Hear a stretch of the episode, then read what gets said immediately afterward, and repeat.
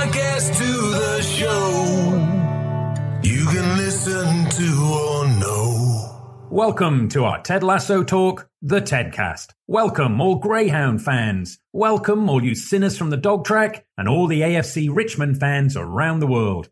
It's the Lasso way round these parts with Coach Coach and Boss. Without further ado, Coach Castleton. Okay, welcome back, beautiful people. We're so happy to have you here with us as we explore season three, episode eight. We'll never have Paris. Is that what it's called? We'll never have Paris. Yes, yes. That's a uh, riff on the old uh, Casablanca. We'll always have Paris, right, Coach? Great movie. Play it again, coach. Ah, I like that. That's very good. I am I am your host, Coach Castleton. With me, as always, is Coach Bishop, whom you have just heard. Mucho, mucho joy. That's what I'm bringing. Good. We're going to need it today because with us, as always, is our boss, Emily Chambers. Um, so I've been told I got some feedback on one of the more recent episodes uh, in a text that said, Emily, in the next episode, you need to go back and fucking apologize and correct yourself about how hard my niece's dance recitals rock. So I would like to specify those dance recitals kick ass. With the exception of the tap dances, I still cannot get on board with those. Fair enough. Yeah, tap is tap is interesting, and and I will I will definitely uh, applaud the skill of tap dancers. It's really kind of amazing. But I watch um the uh, the good old World of Dance show uh, hosted by J Lo. I don't know if you know that, and Ne-Yo and um No. Der- Derek. Uh, what's his name? Uh, I can't think of his name. Oh, uh, Ho, Derek Hough Yeah, yeah, fr- yeah, from yeah, Dancing with the yes, Stars. Yeah. yes. Mhm. Uh, the three of them are, are delightful. Um, mostly Ne-Yo, um, and um, but but they uh they will have competitions between various dancers, and I'm always amazed because I can't dance. I have two left feet. I'm just blown away by anyone that can. And you know how much I love oily hips, so I watch these dancers and I just go, holy shit! Especially there's different types and different styles, and then what they'll do is they'll show like a dance crew uh, using 11 different types of dance, none of which I'm familiar with, but I just watch as a complete layman. I just stand back and I go, holy mother of God, this is amazing. It's like the best thing I've ever, I look at it and I, and I pull way back and I go, I cannot believe humans, this is something that happened with humanity. like once upon a time where Uh, just, just like spitballing bulls on, on, on cave walls. And now we have this synchronized amazingness and then there'll be like, okay, that's the the one you know crew. Now here come you know Br- Brett and Mary, and it's two tap dancers, and you're like, oh, okay, It's not. It's not the same. Yeah. It's not. It's not. I say this as a woman who took an adult tap dancing class with one of my best friends, and did we you did. really? Yes, and it, we were bad. We were not good, and there was a recital, and there is a video somewhere out there. oh, Oh my God. The bidding begins. The bidding begins at name your price. That's where the bidding Wow. begins. Wow, I can. I, What? it might. It might still be on Facebook. I need to look for it. That's I need to see if amazing. it's still around. Yeah, I, I've true. thought about doing that. You really did it. I applaud you. That's awesome. Shuffle, ball step, kick, change. See, that's the thing. You have to go through that phase, and I. It seems maybe there are good forty to fifty phases after that, and then you're Gregory Hines. Like I needed a much quick. I I needed to be promised a much quicker curve to the Gregory Hines. Wow, that's cool level. But Yes. yeah, I, I think because it takes be- so long to get there. I would imagine. I mean, geez, Yeah. but yeah. Yeah, it's rough. I am so happy you mentioned Gregory Hines because I fucking love Gregory Hines. He's so smooth. Yeah. I, I don't think I've ever seen him do. I was just thinking about Ice Pirates. Wasn't he in Ice Pirates? He was in a movie with Billy Crystal. I believe it was called Running Scared. I believe. Oh, dude, have you seen Running Scared lately? No, it was years ago. I remember Oh. seeing it with my buddies in the movie theater. was it terrible? Oh, No, no, no. I used to love Running Scared. Like really, Yeah, yeah, really yeah. loved it.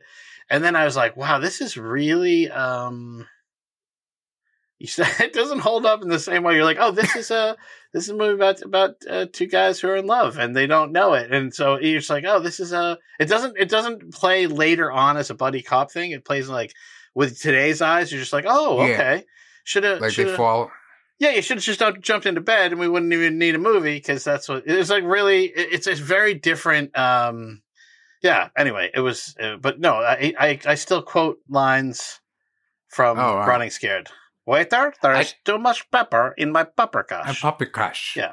I don't know where that came from. I would never pull it out. As soon as you started, I was like, yeah, paprikash. Um, so there you go. That's how I wasted part of my youth. Um, but yeah. but no, I thought that um yeah, I'm trying to remember but yeah, anyway, Running Scared was very fun. I had a professor who used to say that um basically buddy movies are really just romantic comedies with guns in them. I thought I think you're right. Yeah. No, it's good.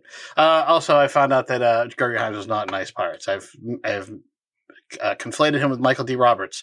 So this is a good time for me to learn the difference between black people.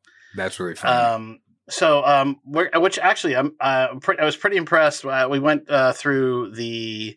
We're gonna get to a scene in episode eight where um, we. It was like the Taft Hartley. Uh, everyone gets join the SAG kind of scene where uh, everybody gets a line. Oh, here's a line for you and a line for you and a line for you when they're all going over the you know the the uh, Mhm. yeah uh the whatever the photo photo bomb uh deal photo release thing and i remember thinking oh god like i i, I identified successfully identified the the ancillary players and i was like god we've been doing this doing this a long time coach Yeah, and know a, a really scary level of detail when you're going through this stuff. I mean, I'm, I'm trying to remember the last time somebody mentioned a line, and I couldn't. tell I mean, we're to that level now where I can tell you what led to that line, who was involved, what was in that scene. I mean, it's a little crazy, but here we are.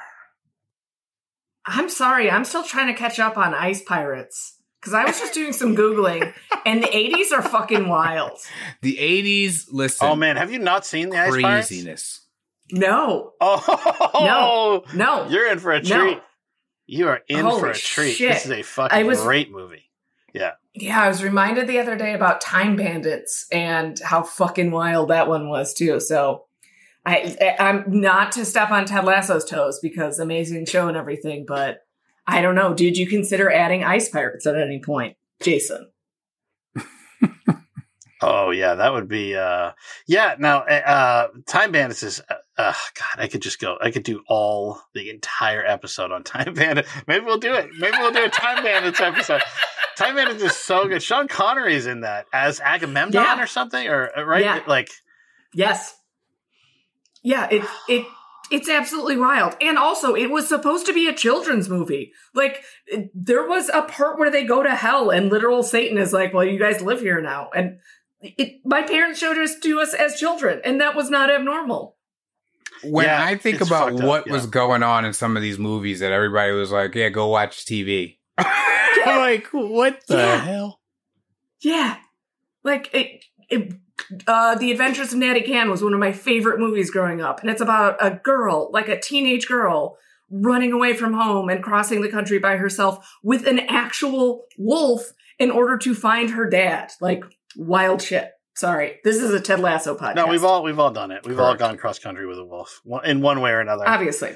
Um, we are going to, yeah, we're going to jump right in and we're going to try to keep this as fun as possible because this is a tough episode and, um, it, it is, uh, We'll Never Have Paris written by Keeley Hazell and Dylan Moran, uh, Dylan Moran. And, uh, Keeley Hazell has no, I believe, no writing credits before this.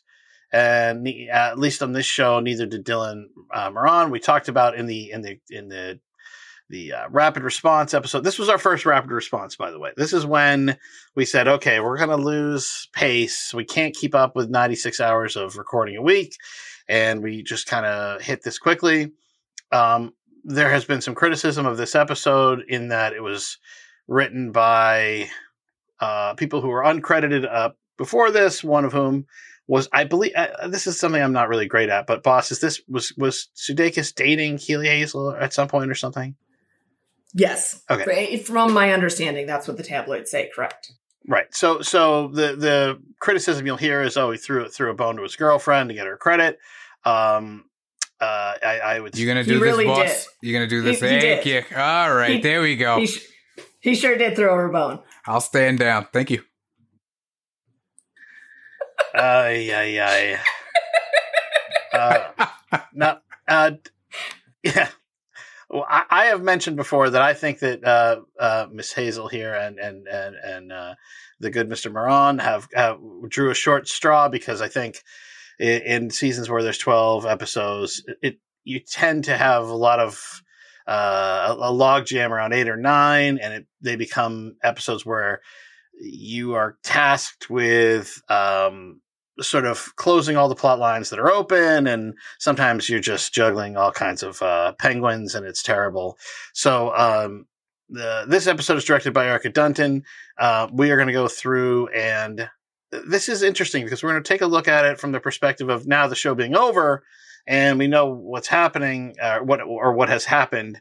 Uh, if you're if you're catching up with this episode uh, via the deep dives at a later date than the air date of it um, you might not know at your point what is what has happened if you're a new viewer to uh, the the Ted Lasso universe. So um, we will try to avoid talking about what comes after this episode, but um, Right. we will come at it with that perspective. So we open in a side scroll. Um, it's blur starts blurry, it keeps moving. As we unblur, we see uh, Higgins, Keeley, and Rebecca standing and smiling, and clapping. Rebecca can't seem to believe it. Um, it seems like like what Coach says when the team is excellent, uh, the personal lives are in the toilet. Usually, uh, we hear Arlo over top. Jamie Tartt collects. He's been Richmond's unequivocal talisman today. Love the word talisman. He finds Rojas. He finds Rojas, and it's there. The crowd cheers. We have uh, My Ever Changing Moods by the Style Council playing. We get a whistle blowing. Arlo over top again. Richmond have beaten Aston Villa 3 0 with an offensive display. And this is us, scrolling through. We're getting an overall sort of montage of all the great wins that are happening with AFC Richmond now that the Lasso Way uh, and Total Football is clicking. Um, Arlo is, says uh, an offensive display that's as dazzling as it is unfamiliar.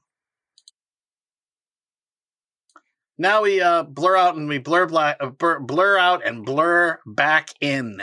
There's a tiny bit of speed. Uh, it's interesting. The blurring was not uniform, uh, and the speed was not uniform. It like sped up and slowed down. It's a, obviously a choice. Um, we we arrive in the um, uh, in the pub, and you have PB and J and a packed house in the pub, cheering their asses off. They're super excited. Uh, PB and J are dancing. That's uh, Paul Baz and Jeremy for those uh, uniniti- uninitiated. Um, they're dancing and fist pumping, and uh, May May has she's behind the bar with her fists raised in victory and elation. And, and elation. Um, Arlo says over top, AFC Richmond make it two decisive wins in a row. Southampton never knew what hit them. So far, so good, uh, boss. So far, no complaints. Okay. Uh, we blur out again, and we the the tape speeds up. A- again, part of the side scroll I think was trying to um, emulate uh, a little film reel. Is kind of the vibe I got with the uh, the speeding up and slowing down, old school film. Uh, we blur out again, all the way to black, still scrolling, and then we blur in to see uh, Sith Lord Rupert Mannion on his dark throne. We hear Arlo over top say Bumbercatch with a 95th minute winner over Tottenham. For those of you who forget, every soccer game or football game uh, is 90 minutes, and then a 95th minute winner would be in stoppage time, basically overtime. Um, and and Moe Bumbercatch with a with a rare tally. Uh, he, he- he's gonna have a have a good night uh, with with his friends uh, after the Tottenham game. Uh, Tottenham Hotspurs, one of the hottest teams in the league. Somebody on the Lasso uh, on, on the Lasso staff hates the Hotspurs. I don't know who it is. Possibly Brendan Hunt. I'm not really sure. But I know that like they keep doing them dirty every time they're ranked and stuff. They just keep putting the uh, the Spurs uh, very low. Well, that was the team that Ted Lasso, the commercial coach, was supposed to be coaching. So I don't know if that I don't I can't imagine that they would think like you guys were involved in our original camp commercial campaign fuck you guys. I'm, I'm wondering if that's more of a joke than uh them hating anybody on the team. Yeah. Or, or hating anybody hating the team. No, no, it could very well be. I love that, boss. Yeah, you're right. That's a good, that's a good point. They might just be sticking it to him a little bit, uh, friendly, friendly, um, friendly ribbing. Um, Rupert uh, taps a key on his MacBook in frustration at the at the uh, overtime winner. We blur out again. We hear um, Arlo say, "The dog track has gone absolutely potty," uh, and I thought uh, that Coach Bishop might think, "Yeah, this whole the whole season's about shit anyway, right, Coach?"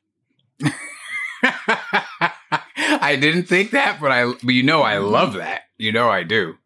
Uh, yeah, no, that's, I, I, I just kind of laugh at, you know, the things we say, the slang we have. It's always very interesting what, uh, there's usually some sort of body part or fluid that is involved when we really get excited or mad about something. Now we're on um, uh, the football uh, show. I don't, I forget the name of it. It's usually well, we say Soccer Saturday, but it's not. This is like the um, this is the one with Jeff uh, Stelling as the host, and um, uh, boss, walk us through the very quick scene here with um, you know the, the talking heads, the pundits, as they're sort of analyzing Richmond's performance. Sure. So Jeff says another sensational win for Richmond away at Everton. And Clinton Morrison says, that's four in a row. Amazing. Life is good for the Greyhounds. Although, again, the sport is good for the Greyhounds. We have no idea about life yet. And who is Clinton Morrison, uh, by the way, coach? I mean, by the way, boss. Um, he is a former footballer who I believe now does some commentating and obviously a little bit of acting. I don't think he's been on the show before, though. I don't think we've noticed him. Got it. Yeah. Um, George Cartrick, who we definitely do know, says it's a lucky streak. What up, goes up always comes down. And Arlo says exciting times on Nelson Road, and you have to think that no one is happier than Coach Ted Lasso. Well done. Well done. Now we blur speed all the way to Coach Ted Lasso's face when we slow down. And how does Coach Ted, how is Coach Ted Lasso showing his joy here, Coach?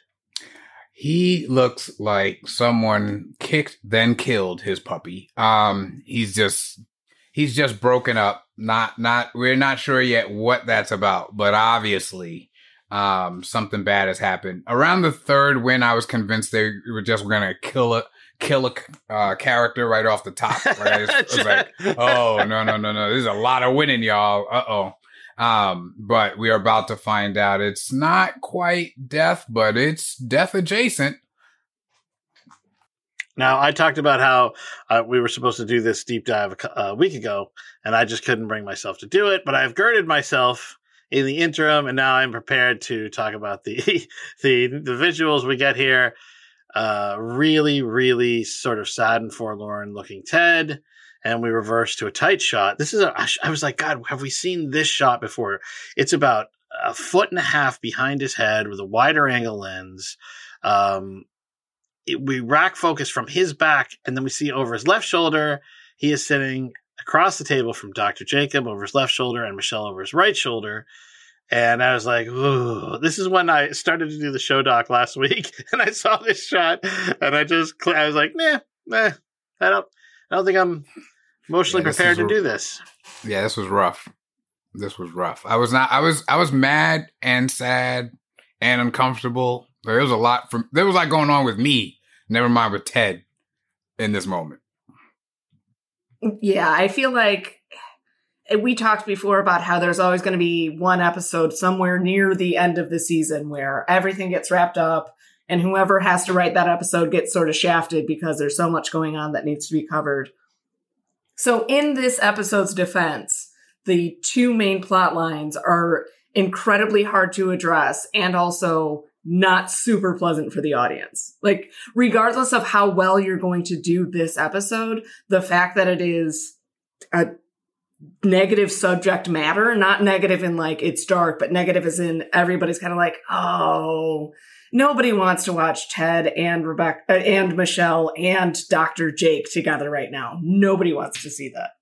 The people in the scene do not want to see that right now. Like the characters don't want this to happen. A hundred percent. That's a great way to to to position that because Michelle, she's had uh she's had more pleasant breakfasts. I'm get I'm I'm gathering. So, so it begs the question about why they chose to do it then in the first place. Um, why it felt necessary to this show. I will say that as the sole member of the podcasting crew here who has been through a divorce, it can be a very difficult transition to, um, well, not for me. I was thrilled when when my ex got a new partner. I was like, oh god, thank God. Whew, not my not my problem. Um, but uh, uh, but yeah, I, I, I um I will say that it can be it can be um difficult to see your your former partner uh, move on, and we've talked on this show about how difficult transitions are and and that sort of thing. Um, and I appreciated at least the attempt of showing how to maturely uh, transition and be an adult and uh, be kind and curious and not judgmental. And as as little as I wanted to see this, I did appreciate people playing nice. Um, yeah. I, I would say, in particular, for Ted, um, you just making that point made me think about this.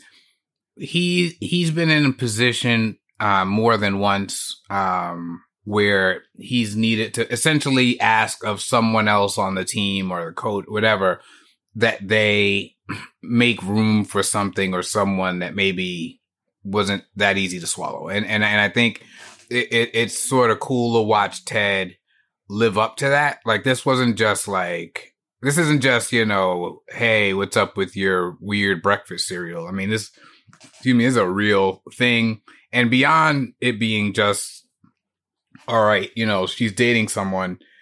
There's a reason why it's weird for him to just say Jake. And uh the fact that even with that element of this, that it's Dr. Jacob and blah blah blah, that he's still handling it well, I thought was extra impressive.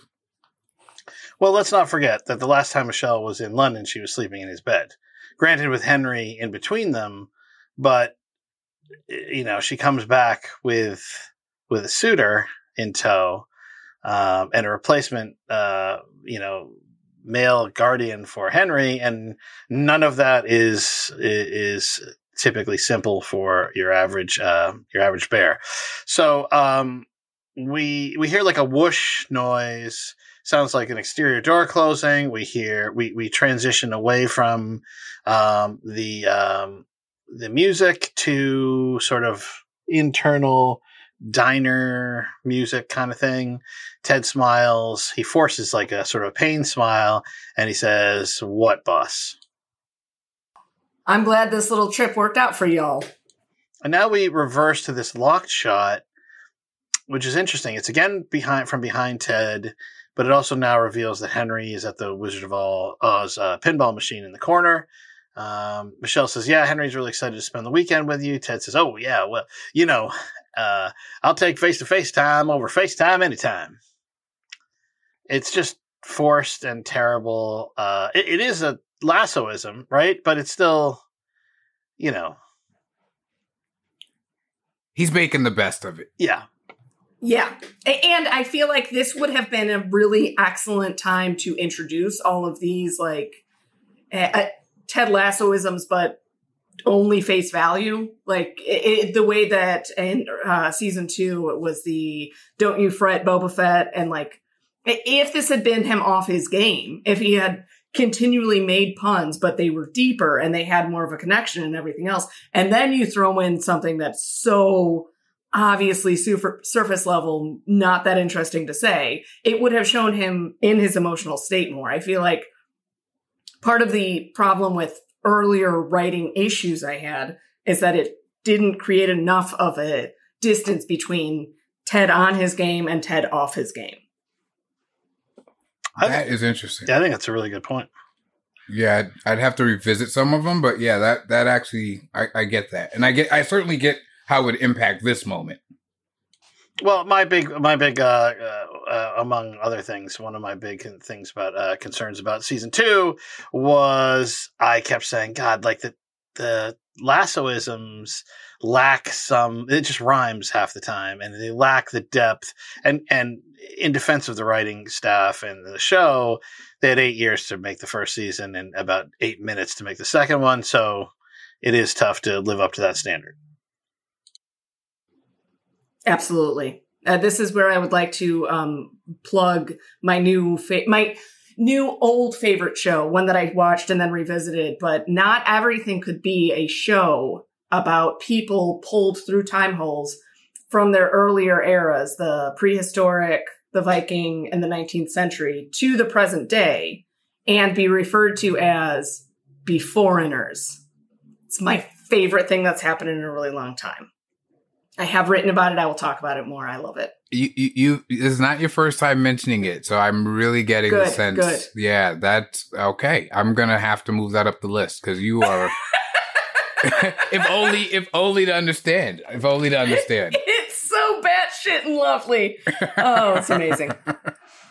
i don't like wordplay so uh, that title sucks out loud to me but i really do I don't. I, I enjoyed I- the show. I watched the first season. I really enjoyed it. It was really, really weird, um, but but good. And and you know when you start watching shows from other countries, this is is it Sweden? Beforeigners? Norway. Oh, Norway. Okay. Um, yeah, you you the sensibilities of a different culture uh, are can be very very refreshing. It sort of gets you out of your it- rather than saying like, "Oh, this is an auteur that I'm so fascinated by." It's like, "Oh no, no, they're just different rules." And Mhm. different pacing and different cadences and different ex- expectations and so you just so it, it feels very alien sometimes and you go wow this is like this is fascinating um it's a real glimpse in, into a personal life of a entirely different nation um but uh Love that.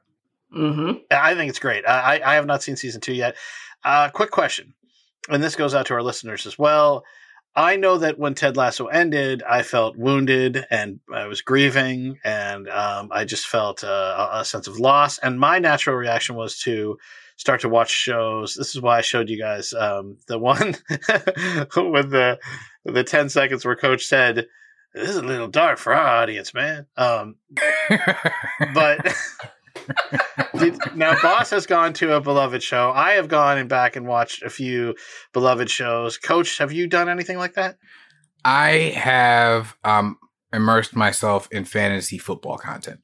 So I've been watching a lot of YouTube, just nonsense, just make my brain work on something else, be somewhere else. So that that is probably related to the end of Ted Lasso.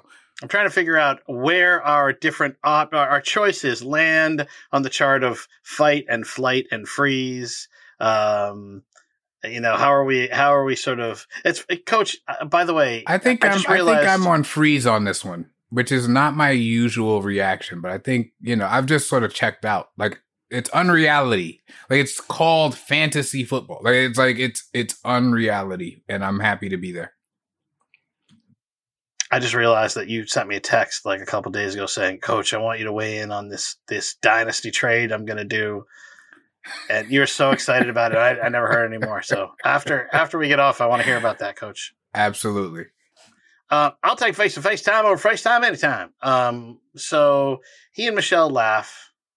Uh, she knows his cadences and his. She she knows when he's um, nervous. And Jake smiles politely and he kind of glances at Michelle, which it was a di- directorial choice by Erica Dunton. I really liked. Um, yeah, I just really liked it. Eh, eh, The the him like looking to Michelle for whatever. I'm like it just uh, riles me up. Um, Ted says, and, and, you know, I want to say it's been nice to uh, to re- get to re meet you, Doctor Jacob. To which Jake says, "What, Coach?" Ted, please, I insist. Just call me Jake. Uh, you got it, Jake. I, I, like so many of us. I mean, I wanted to be like, uh, well, yeah, I just, you, I just know you. Yeah, fuck you, Jake. Or, you know, I know, I, I know, uh, I know, I probably should, but see, when I met you, you were coaching me to, to you know, Yeah. leave my wife, and uh, just kind of funny that you're uh, sitting over there with, with her hand in your lap. Uh, so, like, I wanted him to Col- Columbo it, you know. That's Uh, funny. Uh, maybe it's me. I don't know. Does it seem strange to you that uh Uh, anyway, uh, okay, so uh, all right, trying to get through the scene. Trying to get through the scene, guys. It's painful for me. I hear you.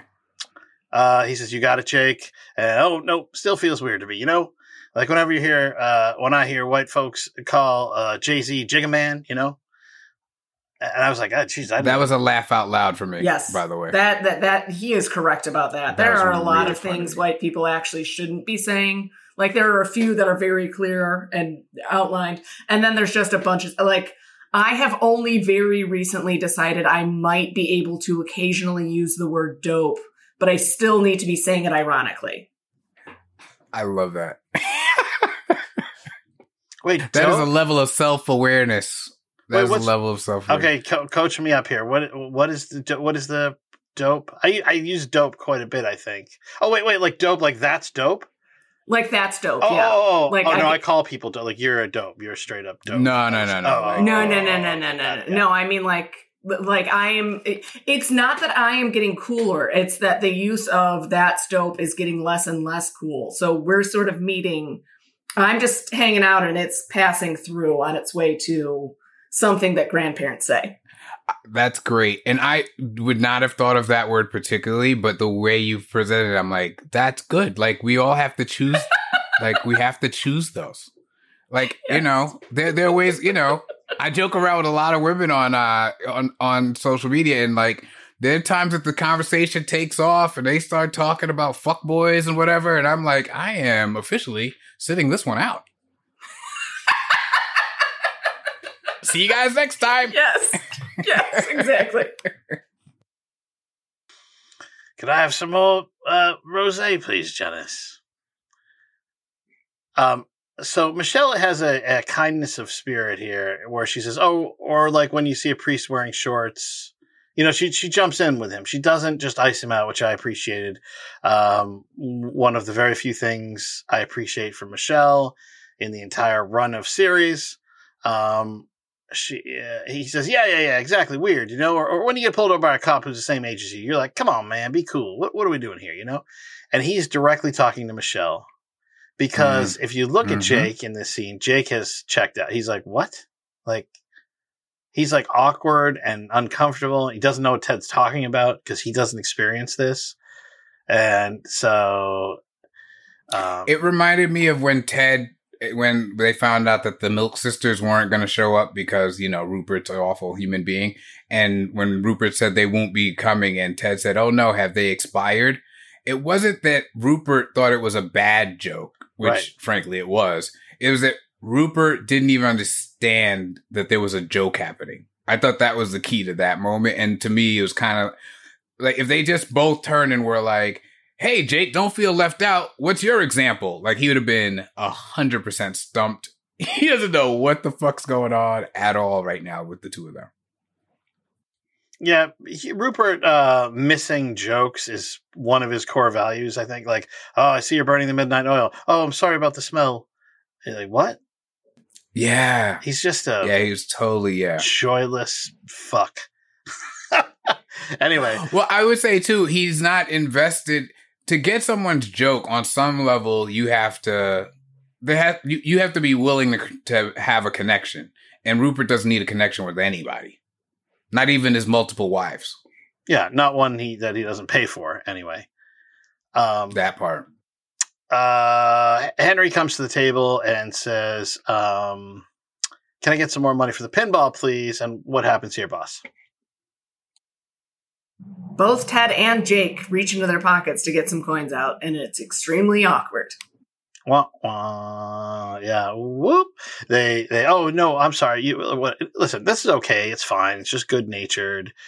Uh, Jake correctly says, "You go ahead." You know, to the biological father, and um, Ted has. Um, uh, so this is again a choice uh, from the from the showrunners, from the staff, to show uh, two different colored magnets and an Ola's matchbooks cover, which um, which might portend something that uh, at this point we don't know if it is uh, meant to be or not.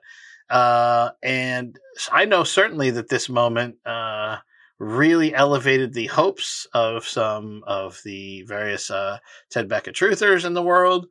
Um, but ultimately, Ted does not have change.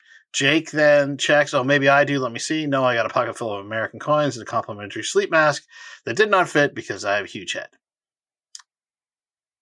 Okay. That's as much as I almost felt for him. Cause I'm just Dr. Jake, like, just no.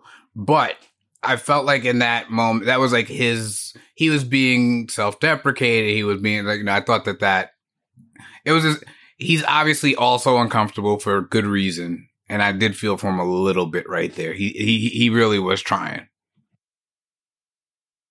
Yeah, I mean that was such a. I mean, making self-deprecating humor is so uh, winning and, and, so relatable that I was like, "Oh, is that Michael Gorman rather than uh, you know, like is that like an uh, was that just the character, the actor playing? You know, recognizing, yeah, I have a right, giant. Right. You know how big your head has to be for a for a one size fits all sleep mask to not to not make it over the over your melon. Uh, Pretty big. Pretty, pretty big. big. Pretty big. So May shows up. Uh, come on, Prince Henry. I rigged the machine so you can play without coins. Ted says you said that was impossible. Oh, May gives him a look. He goes, oh, which I took to mean, yeah, not for you, fucker, or whatever. Like, yeah, you yeah. pay. No, you pay. You fucking head gaffer. What the hell? Yeah, I love that. I'm not in the uh, the charity for Premier League coaches business. Um, uh, she says, "Here you go, two English breakfasts. Enjoy." And she sets the uh, breakfast down in front of um, Jake and and Michelle. We don't really get a great look at the uh, the food on them, uh, and I kept wondering, "Wow, man! Like, May, what are May's work hours?" Like, does she work? Like, she's up at the crack of dawn, right? The break of breaka, and then she works till what 2 a.m I'm, I'm like when do pubs close when you were out there boss um, mm-hmm. trying to uh, stalk brendan hunt did you find mm-hmm, uh, mm-hmm, mm-hmm. the do you remember what time the pubs were open to uh, so i actually only went to the pubs uh, well i only stayed till closing one night and i don't remember what the closing time was because i stayed until closing so um a, a, a, couple a, couple friends out there. Yeah, yeah. I uh we went to three different bars. We did a mini bar, a pub crawl. All of them were amazing. I believe that I got home sometime around 1 a.m. because all of the places to eat were closed. And I eventually had to wake up at 8 the next morning and run out to the McDonald's down the street because I was like, I need something, some food inside here right now, wait or a, I am going second. to die. Wait, wait, you yes, went to McDonald's in that, London? You are you are actual like actual legitimate American like trash then. Okay, okay, okay, okay. How but dare listen, you, sir? In in my defense. that is in my that is defense, horrific. Okay, here's the thing. In my defense, on the way home on the tube, because I only took the tube because I made sure I wasn't a, an American asshole like that on the way home on the tube i'm on my phone. I'm like okay the place the pub across the street that is a real pub will they be open and give me chips? And they said that they would be and then when i got there they were closed. So what i tried to do was just go to sleep and deal with it in the morning. And in the morning my stomach was like if you make me get up right now you had better put some potato products inside of me because otherwise i am not moving anywhere. And the only thing that was open at that time was the mcdonald's. I got two hash browns and a diet coke and then i went out for breakfast later this was a temporary stop. I see. Okay. All right. I, I, I stand corrected though. I, I, I, here I thought you just just couldn't be too long without a McRib. Um, oh God, I've I have my entire life never had a McRib or a Big Mac. Never tried them. And now really, I, mm-hmm. I had a mm-hmm. McRib when I was a kid. When it came back out, I was like, I don't, you can't I don't get the again. nostalgia. Like I like even as a kid, I think I kind of felt like nah, this isn't right, man. Something's not right here. There are no bones, but there's like bone indentations. Like, what's going on? why on? Do here? they, why what's do they make here? the bones? Mm-hmm. Why do they make? What is oh, happening? I don't get it. Mm-mm. We're bringing back gristle and cartilage. I have never had a McRib because um, I'm classy. Uh, just I want to want to get Clearly. that across. But listen, boss, you said chips, and that means you know you were trying to trying to when in Rome your experience. I, yes. I really appreciate that. Yeah, it's what I tried. I just failed. so May says nothing's impossible to Ted. Um, I'm like, "O- okay, it's weird. Yeah, wanna- it was a weird interjection. Yeah, you want to go away now, May? Um, I think people like May more than I, I don't know if I dislike May. I don't think that's what it is. I just find May. I, I really need more of a deep dive on May sometimes she's just weird, and sometimes she's really tribal and really close minded and kind of an asshole, which probably you know boss really likes about her. Um, and sometimes she's inspiring. Sometimes she gives you the speech you need when you need to hear it, like all the best uh, barkeeps. Um, but when she says nothing's impossible to Ted, I'm like, oh, oh okay, like, huh. I like. I'm not sure this is the exact. I'm sitting here across from my ex-wife and her new boyfriend. I'm not sure I need like the Invictus moment right now. Um, but thank, Invictus. thank you, I guess. Uh, thanks for quoting Nelson Mandela before you uh That's actually really drop funny. the fucking hash browns. Um, okay. Uh, Jake uh, May, May May dips and Jake says, "Um, I should wash my hands because I touched dirty money. Uh, I'm a hand wash guy, Ted."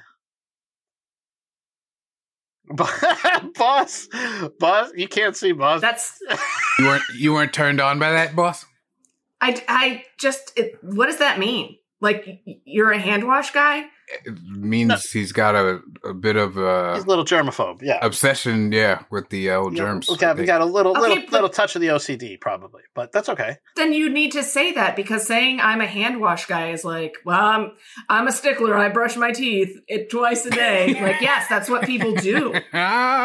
No, no, no. it's like, weird no, to point it out. No, well, there are definitely. Uh, listen, I said a touch of the OCD, and I so uh, that might get me flamed. Sometimes people, when you make light of uh, uh, obsessive compulsive disorder, people get mad. But I never know how to talk about it without because I have I uh, have some of that, and I know that like I have some hand stuff, some like definite hand stuff I grew up with, and I remember I because I have a son who is very very he's he's a lot of a hand washer because he can't he just hates the feeling of sticky fingers or what it's like a sensory kind of thing.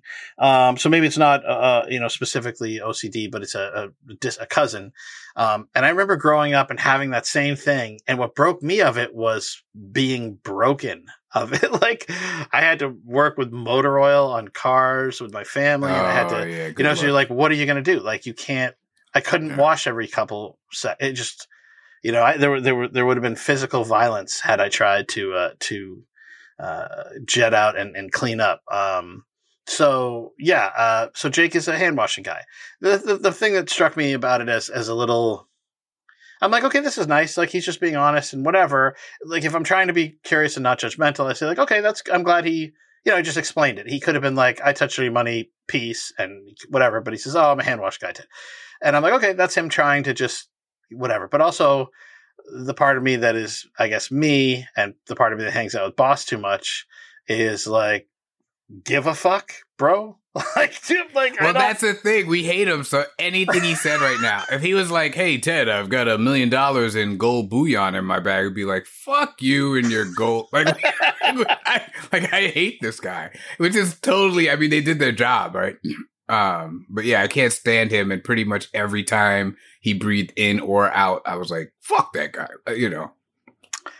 I have a lot of friends, uh, and and I and I pride myself in having friends of, all shapes and sizes and makes and models and you, you name it, and and men and women and, and everything in between. And uh, but I have this one friend who's such a fucking blue collar hard ass.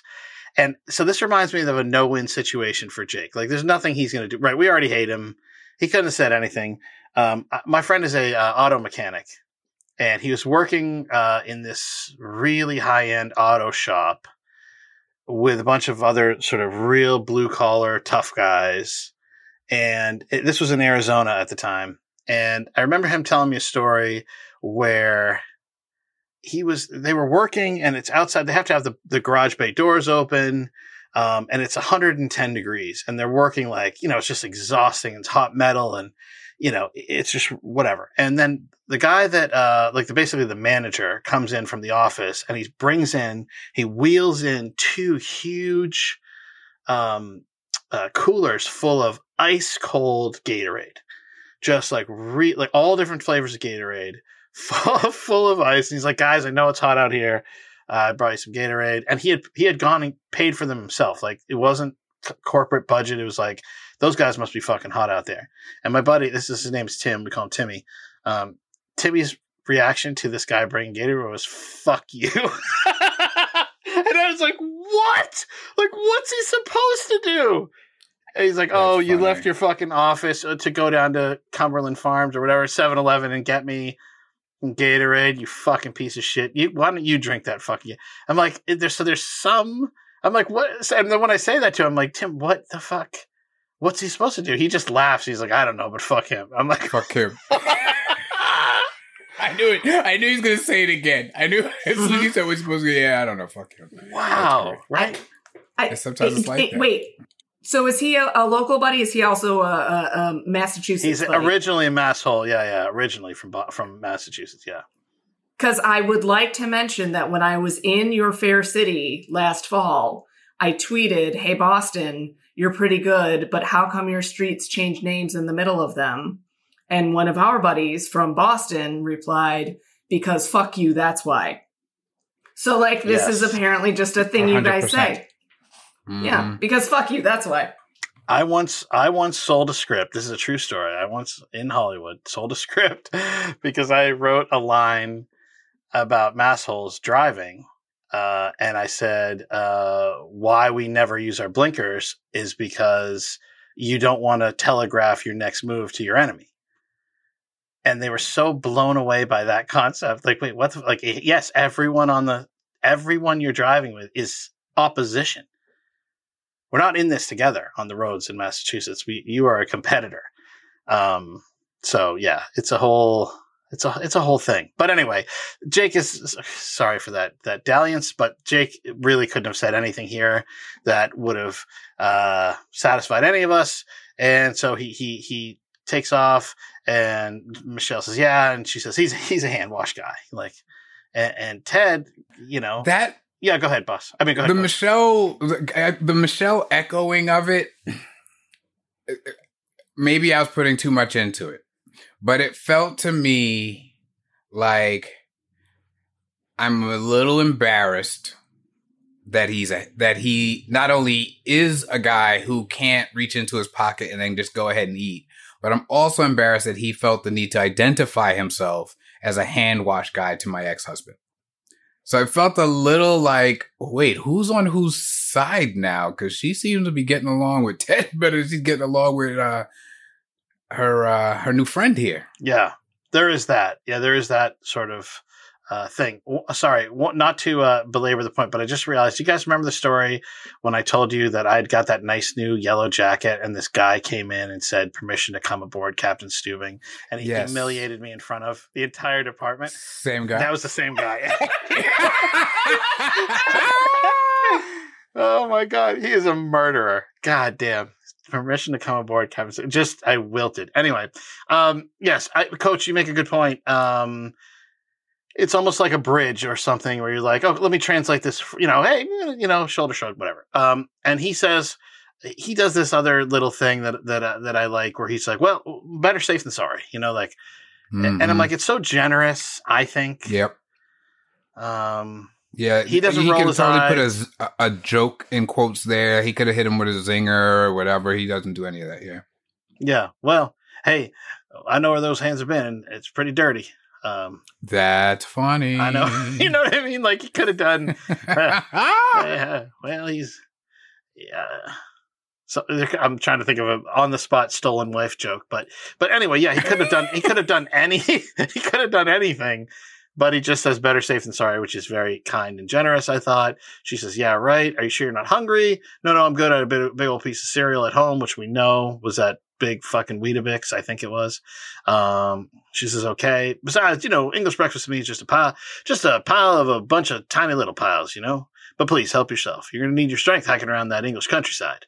Uh, and then what does uh, Michelle say here, boss? Oh, yeah, about that. Uh, Jake told me on the plane he's actually taking me to Paris. It was a surprise. Oh, Paris.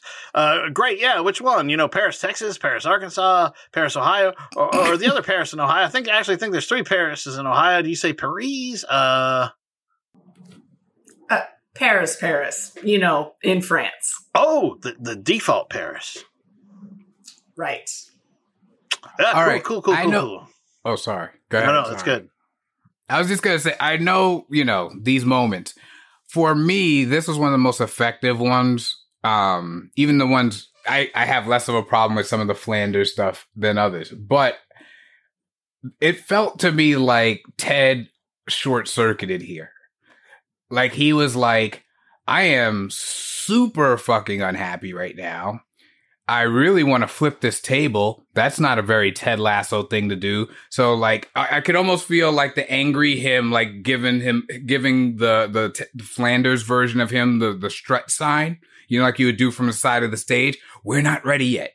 Just keep it going. You know, how many Parises? All those Parises. Cause he just, this, this definitely knocked him off his square, as they say.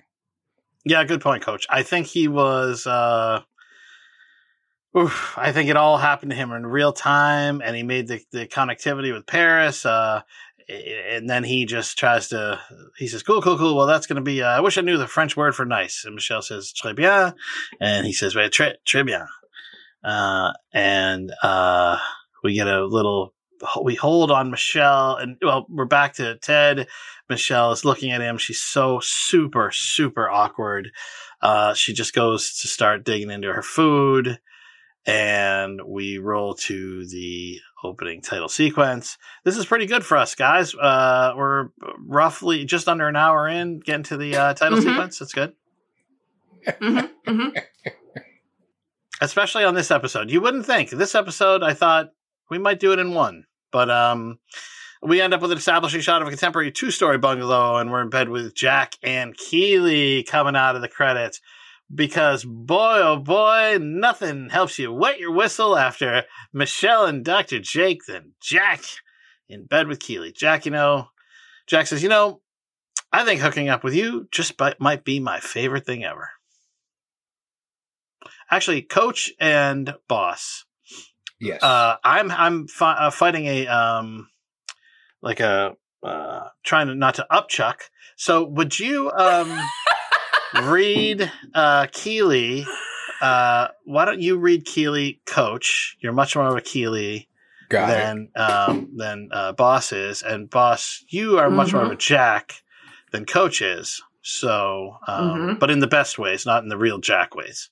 So why don't you guys just read through this and um, I will stop you uh, when if I'm able to control my regurgitation. Got it. There we go. All right. So Jack says, You know, I think hooking up with you just might be my favorite thing ever. Yeah. Yeah. Well, second favorite. Mm. Go on then. Wait, wait, wait. Hold on a sec. What it, what what was that? Second. What was her first favorite? I don't know. Is this like Yeah, Rich, the I Richmond check joke that we couldn't figure out? Is this so simple that Oh, You know, right, like- the Virginia thing. you yeah, remember the I- I Virginia? was. Yeah, like what? Her first favorite is. I I don't know. I- All right. Oh, good. Well, it seems like it mattered. Okay, let's keep going. Yeah. No, I don't get it. Mm, go Uh, on then. And then the cell phone chimes. Uh, sorry. There goes my boner. Oh, my dad Uh, told me my uncle. Uh, boss, how do you weigh in on uh you enjoyed uh when women say suck my dick? Um like when Mhm, Shandy mhm, said that to to Dan of all people, poor little meerkat Dan. Um uh when Keeley says there goes my boner, uh similar response or That one actually I don't like as much. There's something funny about a woman saying "suck my dick" because I, I mean it's the same way that I don't believe that bitch is gendered, but calling a man a bitch for some reason is sometimes a way funnier. Um, I get what you're but, saying.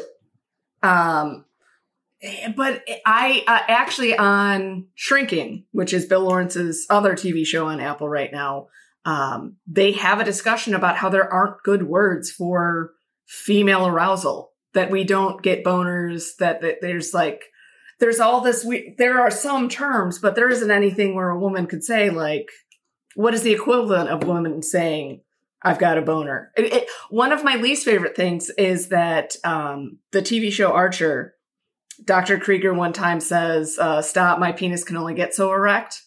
And it's the thing that i use the the gif on twitter that i use when something is really really great. And there's no female equivalent of that. Where is cheryl shouting like stop my vagina could only become so engrossed or whatever it is. Like why don't we get those words? Where are our words for that? Not to get all you know first semester of women's studies around that but it seems interesting to me that we deny women so much you know in terms of sexuality Yes. or that there even would be sexual desire from women which i still in the year 2023 have seen uh, said by guys online which is amazing to me. Um so i think yeah i think it's probably that's that's part of the lag language wise yes we need it. I believe that uh on shrinking the equivalent of i wasn't able to get it up or get it up was uh glisten the peach i think is what they settled on. Wow. I'll need i'll need to follow up with that. But yes we need more of those words. I, I'll toss in that Archers uh, also brought a sploosh, which oh, used to oh, make yes. me like cough, choke, laugh, like sploosh. yes sploosh That's I so should out say- of line. Anytime that I parallel park well, I do say sploosh. It, once I once I'm in the spot. How do I really, thee? really Let me fucking count the like ways. that. Yeah, yeah, no, I really like that. that that's a go-to move. I'm gonna think about that next time. When you hit a really good parallel, I'm a damn, Yes. damn good parallel parker. I've gotten better over the years somehow, and sometimes, you know, especially when people are like you're not gonna be able to fit in there, and you're like, You're like, oh come on, give me a second. right, I'm gonna get that. Yes. and you say out Yeah. loud sploosh or you think sploosh. oh, you say it out loud. You say you say it out loud. for sure. Phenomenal. Yeah, that's amazing. That's amazing. It, it helps if somebody's in the car in order to witness all of it, but you just say it to yourself if you need to. That's fine. Do either of you tap the inside of your roof when you go through a yellow light? No. I, no, I have seen people do it, but I did not do it. What is, what is, what is that? I, I don't I never heard of that. I don't know. Do you lift up your feet when you go over a railroad track if you're in a car? No. There are all these No. little little things that we used to do growing up, and I do. I still do some of them.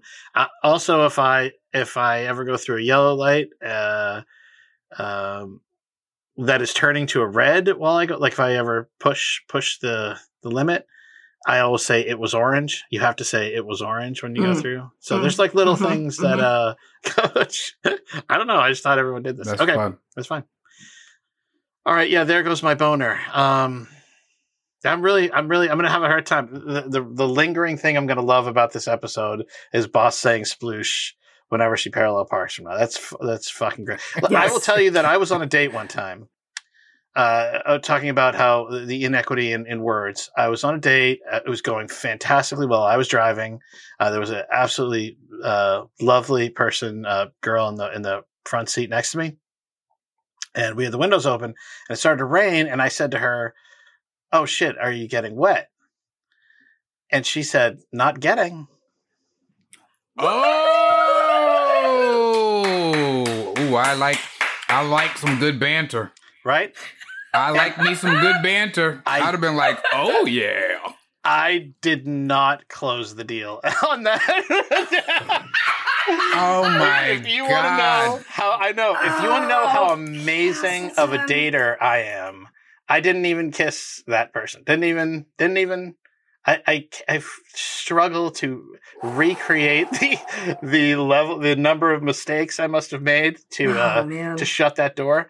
But um, yeah, no, that's good. I just want to I want to uh, listen. I think it's important to to discuss our failures as well as our success. But that that moment uh, certainly feels like a victory, right?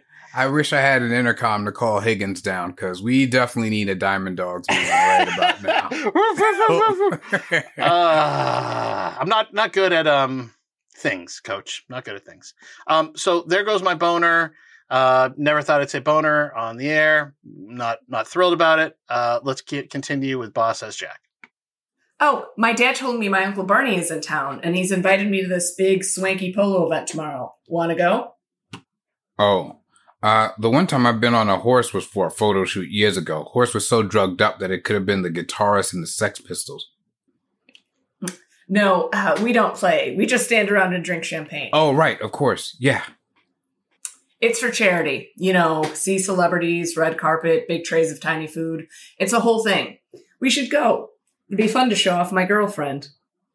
S- sounds great, and and it gives me an excuse to go to Harvey Nicks. Okay, I'll tell Uncle Bernie. He's gonna love you. I didn't know your dad had a brother, brother. I don't Brother? mean to brother? mess that Yeah. Uh, no, sorry. Uncle Bernie is a family friend. Bernard Arnault, he runs. Moet and Louis Vuitton. Does he need another fake niece? You can ask him tomorrow yourself. That's very cool. I like I liked that reaction. One that Keeley absolutely knew who it was, but I also like that um she jumped right at does he need another fake niece? Because she Yes. obviously doesn't really think that, but also that was her honest reaction of that level of excitement. So it was cool. Yeah, I'm going to jump in here and say uh, a little quote from uh, classic Van Halen song "Love Walks In," where they say, "Contact is all it takes to change your life, to lose your place in time." I, I will tell you that, um, as uh, it's it's who you know, it's who you know. So if your dad, uh, his uncle is, is uh, his best friends with Bernard, whoever Arnault, um, all you need if you're Keeley Jones is to go on the arm of Jack or go as a friend, and then you know ideally your personality has a chance to win the day. Uh, but those doors are closed to the vast, vast majority of people. When when you do get through the door, which I have uh, at certain times in my life, you will be uh, oftentimes stunned at the level of boredom and um, uninterestingness of the people who are inside the castle. You just go, wait a sec, these are the like, are you shitting me? Like, you can just be a he- if you have any personality whatsoever, you become a fucking hero because these people are just exhausted by the same old, same old. And anybody with a differing perspective is fascinating. And man, I, I think of so many times where I was in these situations where I'm like, God, they just don't you know, it's the difference between Rebecca and and Keeley saying like, "Oh, you're one of the people that names things," and I said, "I would just like the people that name things. I don't can't imagine being one of the people that doesn't." You know, like that has. Do you remember that that conversation they had? Yeah. Anyway, it just feels like to me, um, Keeley Jones, Keeley fucking Jones, is so vibrant and amazing. Um, Jack uh, Danvers in, in my opinion, uh, opinion is slightly less so. She's interesting, but she's not Keeley Jones level interesting, and um, but she has the keys to the castle. So in in this moment, Not only that, but she, Yeah. I, I thought it was significant that she talked about showing off her new girlfriend, which sounds nice, but I think in line with the rest of the love bombing, kind of g- tips her hand a bit as to like what's going on here. Right? Like she didn't say to introduce them to my new girlfriend, let them get to know my new girl, right? To meet my new girl. It was to see. Like I got like maybe I got a new car, maybe I got a new purse, maybe I got new shoes, or maybe I got a new girlfriend. Yeah, that's interesting, Coach. I didn't. Uh, that's good. I'm gonna have to think about that more. I do. You're right. I think you're 100 percent right because Jack does telegraph all of her sort of foibles. Oh, you know, I've heard this before, and and you know, love bombing. She knows what it is, so it's probably happened. When she opens up this scene by saying, "Oh, this is my favorite thing ever," or whatever, second, I'm like, bullshit. Like, how many times have you said that? It's just like not authentic at all. I'm just like, don't, uh, whatever.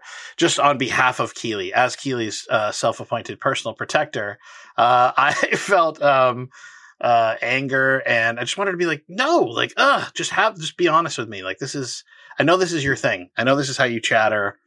Uh, whatever, whatever, whatever new fling you have when you buy companies t- to bed their owners, but um, it just ugh, the whole thing, yeah. Um, okay, so we get to this point here.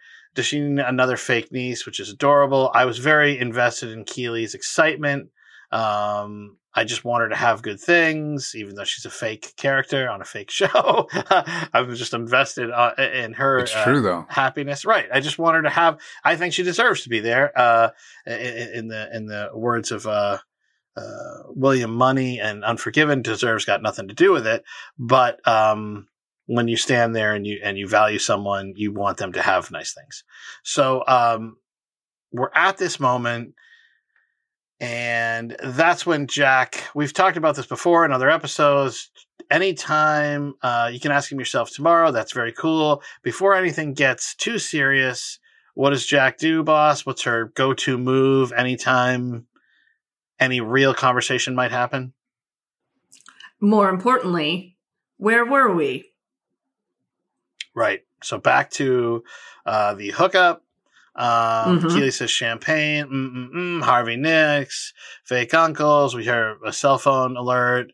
Drugged horses. Another alert. Another. no, no, no, no, no, no. All of a sudden, wait, what's going on? She looks at her phone, and Keeley says, "What, Coach?" Oh fuck. Right. and um, so again, uh, we talked about the difficulty of this episode. Um, I was like, uh, the oh fuck for a moment. I'm like, okay, is somebody on the team hurt? Is is everybody okay? So that's my. I was trying. I was like, why did I have that reaction? Is, is Roy okay? Is you know, are people? Is everybody okay? I didn't know what the. I thought it was team based, and this would be a work related thing for Keeley. That was my first reaction. Um, now, uh, again, uh, season three, episode eight, we'll never have Paris, where we've uh, scaled Mount Jacob and Michelle. We have weathered the plateau of uh, Keeley and Jack. Uh, so, what more fitting uh, of a um, of a scene could we have than um, in bed with uh, Nate and Jade as the next uh, as the next thing? So, again, this is whether whether you agree or not, it, it doesn't. We're not trying to malign the show. I certainly uh, think it's a masterpiece, and I love it. But I I will say that based on our polls, based on online reactions, based on everything, these are some of the uh, least interesting or least in, uh, the the subplots that people were the least invested in. And so your your heart bleeds for the Keeley Hazells and Dylan Marrons who have to write about them in you know right in a row to try to check check check check check get some boxes checked in order to get to more important fare. Um, so, Coach, walk us through uh, the scene as we cut to uh, a shot over Nate's right shoulder with uh, him in bed with Jade. So we're in bed with them. He's reading an article on his phone called Richmond on the Rise. Uh, Jade stirs. Nate, hey, morning. She says morning. Nate uh, kind of lets out of that was nice. You staying over on me, not the um. Well, that obviously that was nice as well. I don't. All right, so uh, you know, we, we're back to nervous, uh, nervous Nate. Uh, Jade says your breath smells good. to which Nate says thank you. And she said, Did you go off and brush your teeth and then sneak back into bed? Yeah, yeah, I did. He laughs. And she exhales on his face. Does my breath smell awful? And she and he uh, says, Yeah, it does. And he starts laughing. Yeah, it's quite it is quite bad. Um This is this felt like something. I, I when I saw that, I thought this is a boss moment.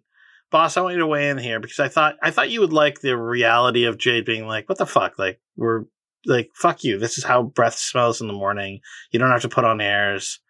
I thought you would at least enjoy, if not enjoy the you know whatever the, the context of the scene, but I thought you would like the moment about Jade being real. It, well, I I appreciated it, although also um, at this stage in my life, the answer is you wake up and both people go brush their teeth before any kissing happens. There was definitely a period in college in my early twenties where it was like we're all disgusting and smell bad, and beer is leaking out of every pore of our bodies because we're children who are doing nonsense. Um, but no, now as adults, it's you get up and you brush your teeth, and then you could fool around if you want to, but you get up and you brush your teeth.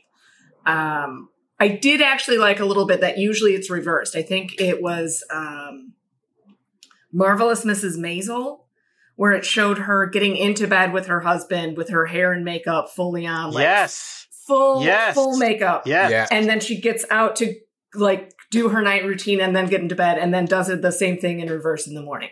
So I did like that at least the guy this time was like, I'm going to make sure I smell good. So Was it Sam Obisanya who brought up uh, Marvelous Mrs. Maisel? Or well, anyway, the, te- the, the Correct. Team, the team has been watching. correct, it, yeah. yes. Um, I thought too though that Nate in in in the category of um Wonderkind, Wonder Kid, I think it's important for Nate to start considering that everybody everybody's breath stinks sometime and and and you don't have to pretend yours doesn't. So I thought I thought there was a little bit more wrapped up in that for Nate as a character that yeah, like we're we're we're past that part, man. I just spent the night at your apartment. yeah, that's a really good point. It's incredibly difficult to be yourself if you don't know who yourself is. Um, Correct. So you're always putting on airs or, or you know pretending to be something you're not, and uh, yeah, he was uncomfortable, whereas Jade was just completely herself, uh, un- unabashedly goes to the bathroom, and um, no, she says, uh, "So look, uh, wait." He says, "She says quite." He says, "Yeah, it's quite bad when she breathes in in in uh, his face." He says, "Look, so would you want to go and grab some breakfast? I don't know if you got plans or what." She says, "No, breakfast sounds good."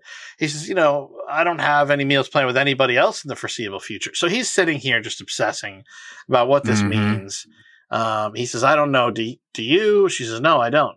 Um, she's super casual. Doesn't like none of this is interesting. You know, like uh, she's not rattled at all by this. So if someone were to ask about us, what terminology would best recommend describes our relationship? Uh, there's no pressure to label us, uh, you and I. And she says, all right. She just grabs that. She's silent until, uh, uh, there's an old tactic in negotiation where just don't talk. And eventually the Mhm. person will, will start to capitulate and come back into the boat. Uh, she just waits till she gets something she can agree with and says, all right. Um, uh, there's a lot of power in silence. Uh, Nate says, "Yeah, yeah, no, because I'm just cool, uh, just cool and casual." Just she says, "Me too." Wait, did you shave? Uh, he says, "Yeah, yeah, shaved and showered, and he used the, after I used the toilet, and the next door is flat." Mm-hmm. She says, "Weird." I, yeah, no, it is weird. There was um, what was the the the big sick, which is uh Kumail Nanjiani and his wife Emily, whose last name I'm forgetting right now. Uh, but it was the Yeah, Morris. real life something? yeah, what's her last name? Right. Yeah, I'll look it up. Morris. I'll look it up. And yeah, it, it, but it was like a, a dramatized account of their actual meeting and courtship and falling in love and everything that went along with that. Emily Gordon. Uh, Gordon, damn it, Gordon. There are too many Emilys. I kept thinking Keller, but I knew it was Emily or uh, Emily Heller. I knew it wasn't that. Anyway, Emily Gordon. Um, and there's a scene where the Emily character tries to leave his apartment in the middle of the night, and he's like, "What's happening? What's going on?" And like, she won't tell him. It's weird. She's super weird. And then, like, after a few minutes, she's like, "I have to take a shit, and I can't do it in your apartment, so I'm going to go down to the Dunkin' Donuts." I have never been that woman that is not a thing that I am ever going to do. And at this stage, it's now like I pee with the door open in front of too many people. There are too many people in my life that I'm like, this is comfortable and fine. I- I've been meaning to talk to you about that because when we're recording, I know. it gets a little weird. I know. When I bring the camera into the bathroom with me and you guys are like, you can just pause. We can just take a we minute. can wait. I mean, oh, we're close, Okay, but you are we go ahead pee then. close? I don't know. I, but I do have friends that are level of pee close. That is a thing. Um, yeah. So I, again, I like that the genders were reversed, but I still don't like the thing itself. Like everybody poops. It's okay to poop in front of you. It- it's okay to poop in the same apartment as your partner. Like if if you can put parts of your body into parts of their body, you can use the bathroom. It's fine. We are just churning these t-shirts out.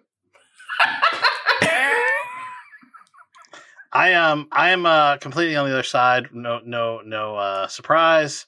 Where I I'm very bathroom shy, and I would also would not um take take a uh uh you know I would not uh I would not, Poopy? yeah I would not uh dro- drop a bomb uh the morning after a great uh hookup just wouldn't wouldn't be my go to move. Um but um then again I don't have a lot of uh successful post uh morning hookups as as we talked about. Yeah, yeah, I know how to bobble that ball uh, really well. Mhm. So, um, but I will say that, uh, yeah, Nate is still. uh, It is well written in that you see that there's some discomfort with him, and and she's very comfortable. Uh, Jade is very comfortable with who she is, and so it gives you that trajectory where he could be he could learn something. Um, she unabashedly urinates, and he says, "Wow," because he just marvels at uh at that. I actually have that exact same reaction. People are just like, "Yeah, like whatever." Like, uh, one of my friends wrote a, sh- great short script, really, and, was, and he shot it. It was called "Pissing Quietly." Um, and it sounds like a joke, but it was really good. It was like when you're a dude and you don't, you just like kind of shoot, aim for the side of the bowl instead of like the center. And, and because you don't want anyone to know about your flow or your whatever. And I was like, oh, this is really interesting. Like, what is this? Uh, it was just like a short film, but it was really good and really, really smart. Um, and yes, I, I like the reversal of gender stuff. Um, and I like that Jade's like, a good, a strong Polish woman. Just boom. Mhm. I don't. This is what. Mhm. This is what. This is what I got. Um, now we uh on Nate's while we shift back to Keeley, and she is what what we're doing, boss. Here is we're looking on the phone and we're seeing the video that got released. And can you walk us through this a little bit? Yeah. So she is sitting, uh, it looks like backwards on the chair almost. She's wearing Mm-hmm. a big pink, uh, sort of fur ish coat and sitting backward. Or, or sorry, the chair is pink. Obviously, her chair is going to be pink. Wearing a big fur coat, sitting backwards on the chair so that as she lays down on the bed, you could sort of tell that she is, in fact, making a, a video for a sex partner. So it's graphic. We don't actually don't see that much of it, but it is heavily implied. She masturbated on camera, sent it to one of her partners. I would also like to point out that um, "Criminal" by Fiona Apple is playing in the background. That song is ironic. I need everybody to know that when she says "I've been a bad girl," she doesn't mean it. Like there's a generation of women who listened to the song when we were teenagers and thought, oh, it's about a woman who's done wrong. It's not. It's about a woman who was saying, like, oh, yes, no, I did a very, very bad thing. I'm so super sorry, everybody. I really, I'm so sorry I offended you. And she does not fucking mean it. And that is why we still love the song 20 years later. It's fucking phenomenal. It really is. And there was a time where I was like, God damn, Fiona Apple, when she burst onto the scene, it was very Billie Eilish or, or uh, you know, it was like this, you know, it's just like one of these singer songwriters you just go, God damn, like she is at a different Yes. level than her contemporaries. Right? I, I remember Yeah. that very, very clearly. Um, Co- coach, coach is going. I'll take your word for it. Uh, No, no, Yeah, I, yeah. I, I at least am. a- I at least am aware of who Fiona Apple is. So yeah, no, don't. I will. uh But yeah, I don't have. I don't have a take on Fiona Apple, Mm. but I am aware of Fiona Apple. Yes. Fiona Apple these days is a court watcher. Um, she is someone who has uh, taken an interest in watching the proceedings of local courts, especially the ones I think the the, one she follows is in Maryland, and she's very in, invested in it and and tracking the judicial process and uh, calling bullshit where bullshit needs to be called. And I just like principled people. She seems she's just just like her, just like her. Um, I've been bad, bad, bad girl. I've been careless with a delicate man, boss. This sounds like something. Sounds like something you might have Sounds- tattooed on your on your uh, derriere. Uh, ironically, yes, but not What'd for- you guess? but not not genuine. It's not a true statement. Um, Keeley throws her phone down. She says, "Nope, you're right. I shouldn't watch it." Shit, how did that get on the internet? A private video like that. Jack says, apparently there's just been some massive leak. It's not just you, it's actresses, singers, a couple politicians, some random reality show guy with a very big dick. Hmm. Um, any idea who that is, Coach? Since Yeah, I did have a thought in passing, but I, I was I was holding out. But I, I I thought that line was there for a reason. Right. Um, Keeley says, "Oh my god, I can't believe this is happening. How did that? Fuck, fuck, fuck." Jack says, "Hey, hey, hey, hey." Keeley starts to spiral. No, this is bad because my friends are going to see this. My family, the team. Oh my god. Jack says, "Take a breath." "Oh my god, the office! I'm their boss." Uh, Keeley says, uh, "Jack says, Keeley, stop, take a breath." Uh, Jack is actually very uh, calming, and she's she. I think she does a good job uh, in the scene as a partner and as a someone watching some someone spiral, and you know, she's a calming influence, which is good to her credit. Um, Jack says, "I'm so sorry this is happening. It's going to be okay." And then she says, uh, "I'm going to take care of it." Okay. Keeley says, "Thank. I didn't think of this in real time, but as you just read that, um, when we talked about love bombing um, at dinner, that one of the things that uh, was highlighted by Rebecca when she ended up with was it a Jaguar or something for for her second date with Rupert Yes. that it was nice to feel taken care of. So it's interesting Yes. that Jack makes this specific promise here. Yeah. I think that that's a, part of the issue. Um, I, I have mentioned the TV show Platonic, which is also on Apple that I am fucking loving right now.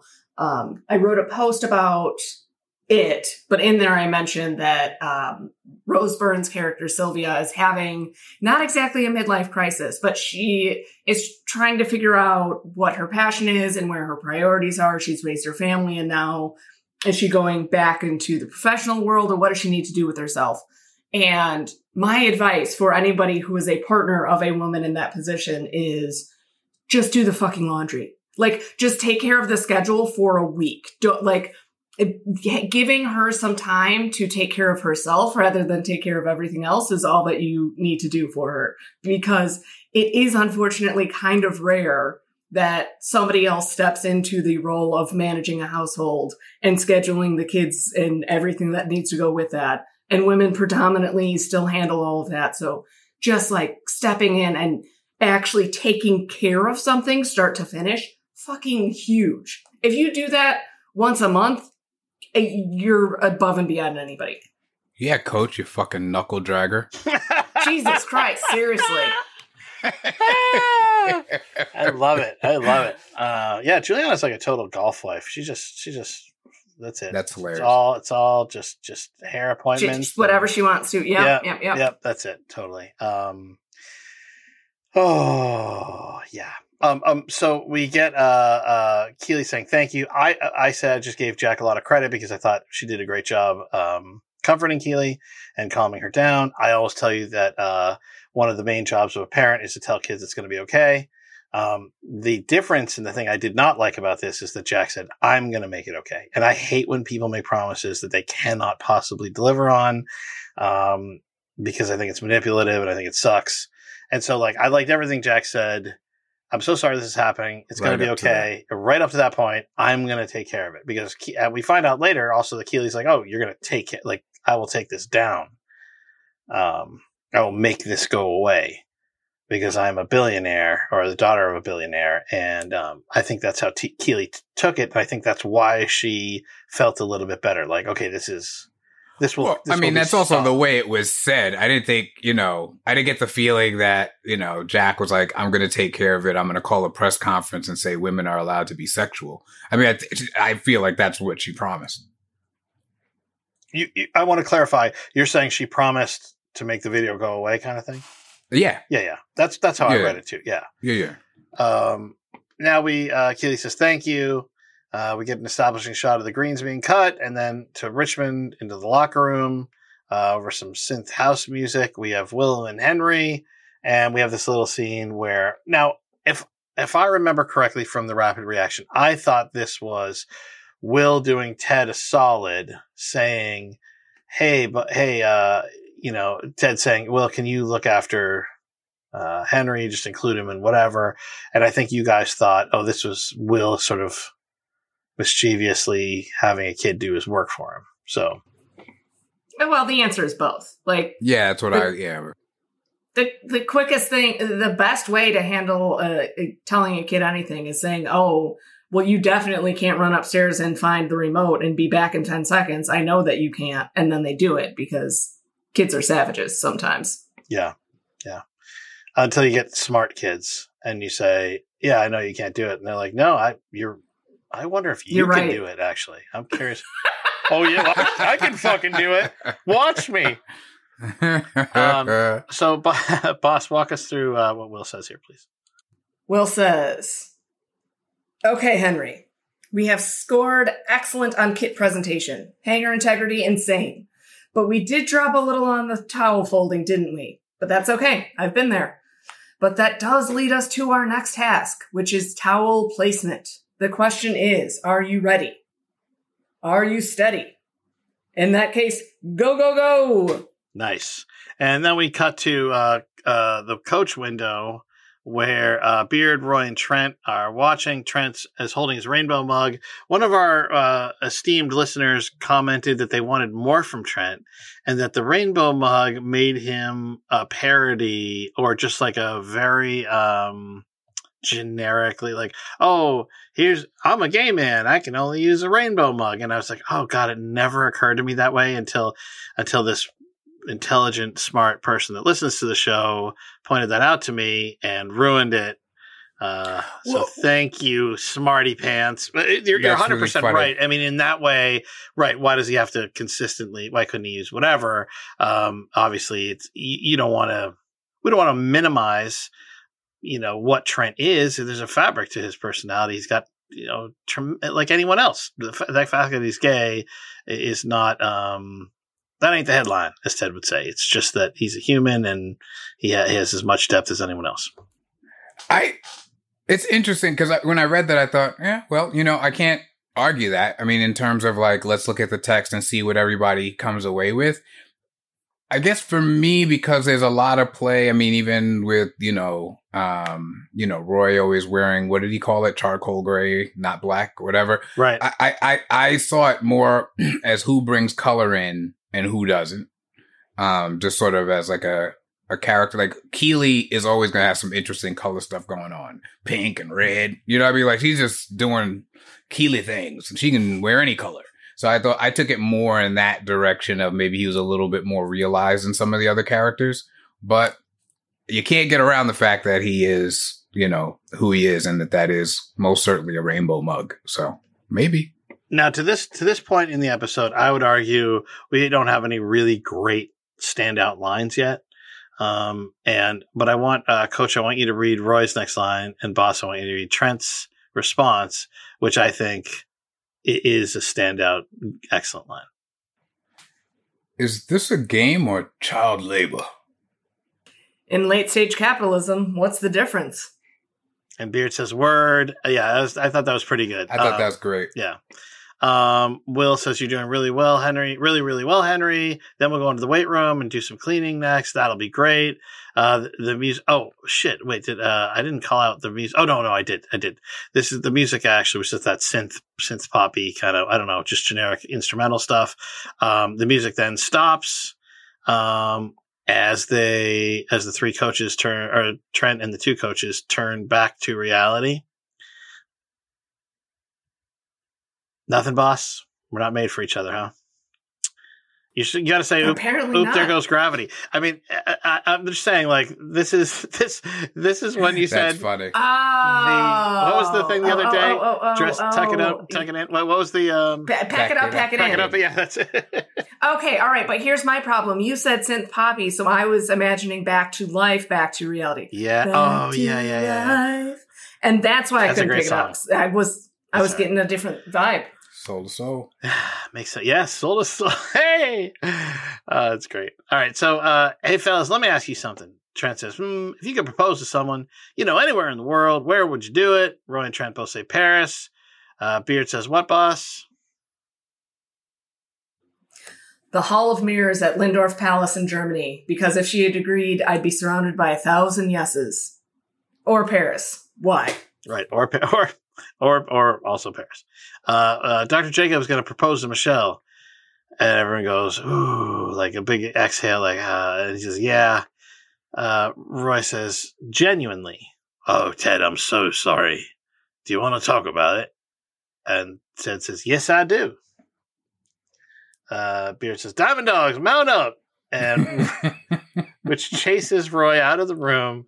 Never fucking mind. Beard barks into the phone. Roy slams the door, uh, and Trent is confused here. Coach, what is what is this? Is all new for Trent. What does he say? Oh, what what's going on? What what what's the Diamond Dogs? It's a living fucking nightmare. Uh, the Diamond Dogs are a group of men committed to supporting each other by sharing the most intimate thoughts, feelings, and experiences. Says Beard, are you in or out? Oh, uh, oh, I'm I'm in. Uh, Roy, God damn it. yeah, Roy's banging on his desk, screaming. Beard says Roy chose out. Yeah, I assumed. Uh, now Higgins comes blasting in, panting, about to give himself a heart attack. Says, "Sorry, I, I came as fast as I could." Beard says, "Take your time." Ted says, "Hey, we appreciate your expediency."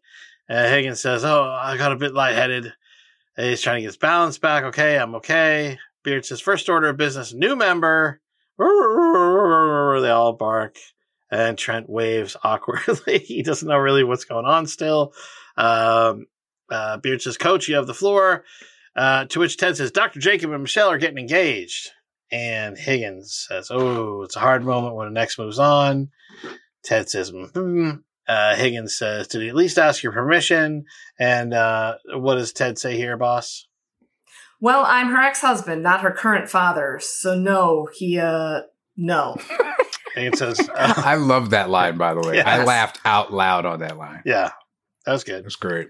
Uh, Beard says, "How do you how'd you find out?" And he says he took her to Paris. Can you believe that? And Roy said, "Like, there's just this moment." And Roy calls from the other room. Coach, what does he yell?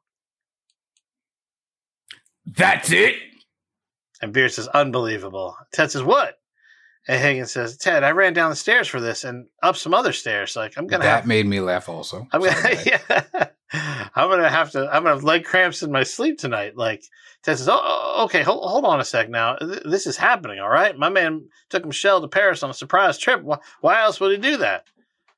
And Trent says, "What here, Coach?" Can I just talk whenever? To which the response is like, well, he's right, Ted. You can't worry about something that hasn't happened yet. Right. And so now Higgins says, Ooh, what he said, if anything, you should find out before you flip out. To which Beard immediately points full arm to Higgy Baby. And then Trent also joins him and they're both pointing to Higgins. Ted says, mm, f- find out before you flip out, huh? Yeah. Okay. Yeah. No, that, uh, yeah, you're right. You're right. Of course. Of course. Thank you. Hey, uh, uh, okay. So in this moment, Ted is saying thank you, and he says he's okay, but he's not okay, and he and this was Right. not closure for him. And I thought this Right. was interesting in that the the the whole point of the Diamond Dogs is to help you figure things out. Wasn't it very God complexy and superior of Ted Lasso to listen to what everybody said and then still not find a way to be okay to accept it and and it's because even someone as like Roy has benefited from this or you know well no not necessarily specifically Roy from the Diamond Dogs but like Nate Higgins Beard like you know they've all had their moments where they've sort of it's been enough for them and this was not enough for t- he didn't have closure here I I hear you. I guess I also feel like this is a biggin. I mean, if if that's really what you're feeling in that moment, my my ex is off to Paris to be proposed to in the way I couldn't afford. Um, I could see how like it's not like you know what you guys are right. Let's get to practice. You know what I mean? Like I think I hear what you're saying, and he probably could have soaked it in a little bit more. Um, also the thing that he's not being is present. I mean, another way to say find out before you flip out is be present. So he got caught looking back for over a season, and now he's looking forward and tripping himself up. But it's all about being present. yeah I mean the n- yeah. the now is a gift that's why they call it call it the present coach There you go. Eh, No, I think that that's an excellent point. He's not focusing on the, well, I- I think the issue for him is that in the present, in this immediate moment, there is a chance that his ex-wife could get married to somebody else. So that reality has already come to pass. Like the Mhm. possibility of that That could being happen. a thing. It- it- Mhm. yeah, just the fact that it is something that might happen means things are different for him now. So I think he's actually dealing with the fact that she could go and get engaged to somebody else and there's nothing he could do about it. Yep. Not that he could, I I mean, things have changed for him because he had the realization that that could be possible. But isn't this a failing of the Diamond Dogs in that he very clearly is not satisfied, but also that no one has the wherewithal or foresight or uh, I, uh, EQ in this moment to say, wait a second, Ted. Are you, is the problem that you're waiting to get back to, you're, you're deluded enough or, or you're laboring under the false pretense that you and Michelle are ultimately going to get back together? Because otherwise, what like why is this a present concern for you? Are you still holding like there was no depth to the um to the analysis in the same way that I think Ted provides for other people. Um, you know, it's like the note behind the note, or you know, good Mhm. idea hiding behind a couple bad ones. Like, where what is really behind this is Ted is freaking out about the finality of Michelle is going to be gone, right? Isn't that what the what's behind this? Yeah, I think that if you were being a little more honest about it, he would be willing, be able to say that. I think a larger issue with that is there's not a lot of advice to be given. Like in that case, if you said to Ted, well, you need to get over your ex wife, like she is involved with somebody else, you are not together, it does not appear that you will be reconciling. Definitely, it's time to move on. But them saying that to him won't make it happen. That doesn't make it true. It, if they pointed it out to him, he might have some additional insight into that. But it feels like because he wants to be in a place where there's a possibility that he and Michelle get back together, just them pointing that out isn't going to be very effective. No, certainly, but maybe it'll maybe it'll spur some healing, or maybe it'll spur some thought, some consideration. Um, sometimes you something is so obvious to everyone else. One thing I, I'm sure I've mentioned this on um, on uh, on previous episodes, but uh, on season one, I think I talked about it. But sometimes when I'm making a decision with Juliana, I will sit back. She's she's about I don't know thirty or forty times smarter than I am, and so but she is very she's like one of those analysis paralysis people where she just really does her homework, and I, wouldn't say she gets paralyzed by it, but um, we have a really good working relationship in that I will listen to the analysis. And then she really appreciates when I'm just a stupid stone golem, and I go, "We're gonna do it then," and I just just kick the door open. Um, but one of the funny things with her analysis is you listen to it and then you realize you made your decision a week ago. You just don't know it yet. You can't hear that the decision has been made. Yes. So it's simple for me because I'm like, I already know I have every single, you know, angle on this. Um, and sometimes with so, like with so, a situation like this with Ted, you go, Hey man, like you're still pining away for Michelle. Like what's, what's behind that? Let's, let's unpack this a little bit. Um, and I specifically chose unpack because I remember how happy it makes Coach when he first uh, met when Ted first met Rebecca and used that that verb. Coach was like, "God damn, what's this show? What is this?" oh, so great. And if not, I can't wait to unpack that with you. Exactly, exactly. Unbelievable. Um. Anyway, uh, Ted is not uh, satisfied. I'm just pointing that out. Um. He says, "Roy, you got anything you want to talk about?" And what does Roy say, Coach? Fuck you. Yep, uh, true to form. hmm Okay, all right. Well, uh, then Diamond Dogs. Disp- uh, he actually says, "Anybody else got something?" I skipped over that. Anybody else got got something? He asks everybody. No one's got anything. Then he asks Roy. Gets a fuck you. All right. Well, Diamond Dogs disperse. Then they all howl, and then Trent says, "What, uh, uh, boss?" Woof. He does like a little cute, like little one woof, and I was like, "Oh, that's cute." I, I, then I then I got into. I started thinking like, "Oh yeah, if they all got to personify themselves as different types of dog." I was making fun of Coach yesterday on the phone. I was talking to Coach, and this is a true story. I called him up, um, and he was like, "If you, you're going to hear some soothing dog music behind me," I'm like, "What the fuck are we talking?" Now we've we've talked about it in in on other episodes, I know, but for those of you who are new to the the podcast, uh, Coach used to be mortally terrified of all dogs, like all dogs, and I used to have a A hundred big ass, 120 pound German Shepherd named Zuka. Um, because I have a just a remarkably small penis, so I just got a giant mean dog.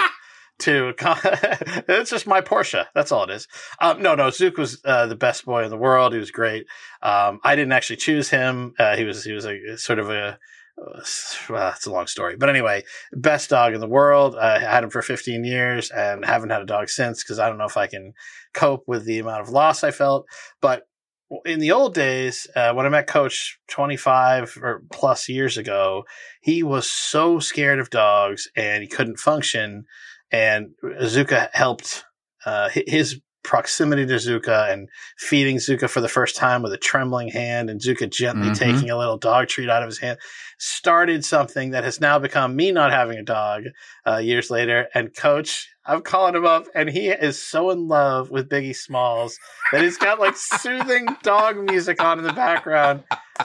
And this is real. This is real. This is really his life. And I just can't, I'm like, I never, there are a lot of things I could have predicted in this world.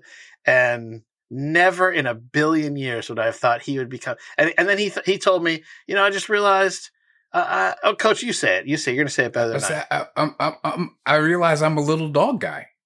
Like I kept, I thought because when we got the first dog, you know, whatever it was, and now we've got Biggie, and I'm like, you know, I pick him up, and he wants to swim, and I was like, I think this is like kind of my deal. Like I, you know, I like, I'll, I'll protect your little buddy and I pick him up. We go, we you know whatever. I'm trading him, do his little tricks, and I and I think yeah, I think I'm just a little dog guy. He's not ten pounds yet, and I don't know if he'll ever be ten pounds. He sure eats, but he still was eight pounds last time we took him to a vet. So there you go. It's so funny. It's so funny. He's so small, and no, and he just owns Coach. It's so beautiful. A hundred percent. He just like yells at me for two seconds. I rearrange my whole office so that he can sit on my lap like he wants. Meanwhile, I'm the guy who I'll get down on all fours with a big dog and I'll put my forehead into his forehead and I'll like grab his front paw to just like I love when a dog looks at you like, "Fuck are you doing, man?" Like, like and, they, and they, they, realize that you're there to play, and they're like, "Oh, we're are we buddies?" The tail starts wagging. You know, you shove them around. And, oh my god, I get so it's so so exciting, um, and so like I think I'm just naturally sort of a big dog kind of guy. Um, it was weird. It's anytime there's personification or animal connections. I heard something uh, two days ago. I've been I, I, told the listeners how I've been getting ready for my daughter's uh, my daughter's uh, graduation party, and I've done a ton of work on the house, and I have this this uh, painter that's been helping me, um, and then that's uh, my neighbor is a plumber, and so the weirdest thing happened the other day. I was picking up some lumber and I heard that these tradesmen who kind of know each other from other jobs, the, the carpenter and the uh, sorry, the painter and the plumber, they had worked together ten or twelve years ago, so they were kind of catching up. And I was walking by with some some lumber on my shoulder, and I heard one of them say, "Look at this guy, he's a fucking bull." and the other guy goes, "Yeah, he is. A, he is a bull. He's a bull." And I was like, "I am being." I'm like, how do I feel about this? Like, am I uh, like okay? Like, I'm a. It's such a weird thing when people, you know, like that's, yeah. Uh, you know. It's a funny, yeah. That, there is a. I don't know. I well, I shouldn't say because I'm not necessarily in on conversations where women would do anything nearly equivalent. But I do feel like there's a guy component. Like as a coach, I've I've said to somebody like, listen, if he's got the horses, I might win. But if I got the horses, I'm definitely going to win. Right. Right. But like the horses, like, like what are you talking about? What do you mean the horses? But it just, yeah, like I don't know where this language started or whatever, but yeah, it's a thing. That's funny. I totally see the bull thing for you. That's very funny. Isn't that funny? Yeah, I thought you'd like that because they they meant it and they were just looking at me like Mar. I guess I was carrying a lot of lumber. I'm I'm strong as hell. Uh, I can punch a hole in a double decker bus, but uh, but I can't, I can't run twenty feet. But but uh, but yeah, no, it's a it's a it's it was just weird to be to have someone else pick what animal you are. You know what I mean? Like uh, mm-hmm. overhearing it. Um, anyway, uh, this is a Ted Lasso podcast, so uh, we're gonna get back to Trent uh, saying "woof," and that was what I what started this whole thing. He's like, "Woof!" This is just like sweet little thing, and I was like, "Oh, Trent's a little dog guy, like Coach. He's just like a he just wants mm-hmm. just wants love." Um, now we cut to uh, the West Ham Shield, mighty West Ham, um, and um, we it's just a, a, a, shot where we descend from the shield to a terrified Roger. If you remember, uh, how do we know Roger at this point? It's so hard to remember what we've seen. I believe he came to the door and said something to Nate after the first match, and Nate like told him to go away or to get out or Something right. Like that. Yes. Yep. That was it. Like just leave. Yeah. Nate was was lovely to him. Um, Roger says, "Am I in trouble?" No, no, nothing like that. Nate is sitting behind his desk. Uh, no, no, no. I promise. Um, and Roger's obviously terrified of Nate. Um, and then who walks in, boss? Disco. Disco walks in. He says, I'm sorry I'm late. Nate says, No, that's okay. Uh, thank you for coming. Just take a seat. Thank you. We're just waiting on one more. So Roger moves over from the center of the couch. It's like a love seat, two seater. Um, and Disco sits next to him, just waiting for one more. There's awkward silence. Uh, Disco uh, clears his throat, wondering what's going on. To which Roger asks, instead of, Am I in trouble? Now Roger asks, What, boss? Are we in trouble? Nate's like, no, nobody's in trouble. I just, well, you know, I, uh, I don't want to say till everyone's here, so I'll call. It's fine. I'll call. So we're, f- we're trying to find out who who is missing, um, and so uh, yeah, coach.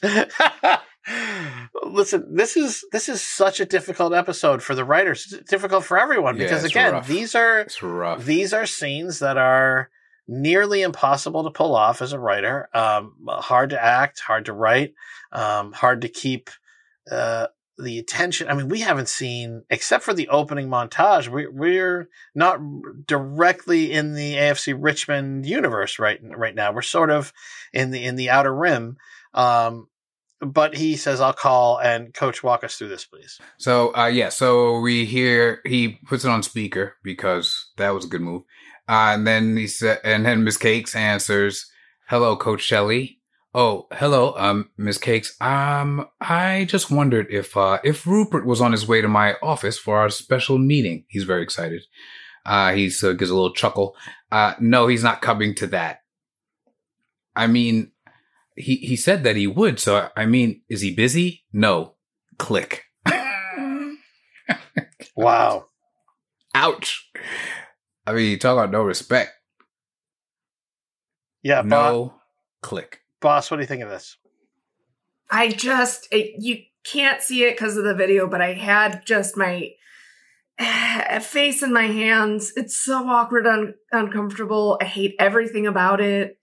It's weird enough that he called them to his office to have this discussion. Like I, we talked about it in the deep dive or in the uh, rapid response, but like not understanding the difference between having an office that's opening enough, open enough that people would stop by and want to come talk and hang out and that Higgins would be down there anyway. And then you could start talking about the Diamond Dogs because you are in the room together. Whereas this is what happens when you try to force it, when you invite people in one at a time in order to have a special meeting because you are using your position of authority over them to make them come. And of course, your boss, the owner, isn't going to come down to whatever meeting this is because he doesn't have to listen to you. And you aren't setting up a situation where people are coming to talk. You are making them come talk to you. And then it's awkward as shit.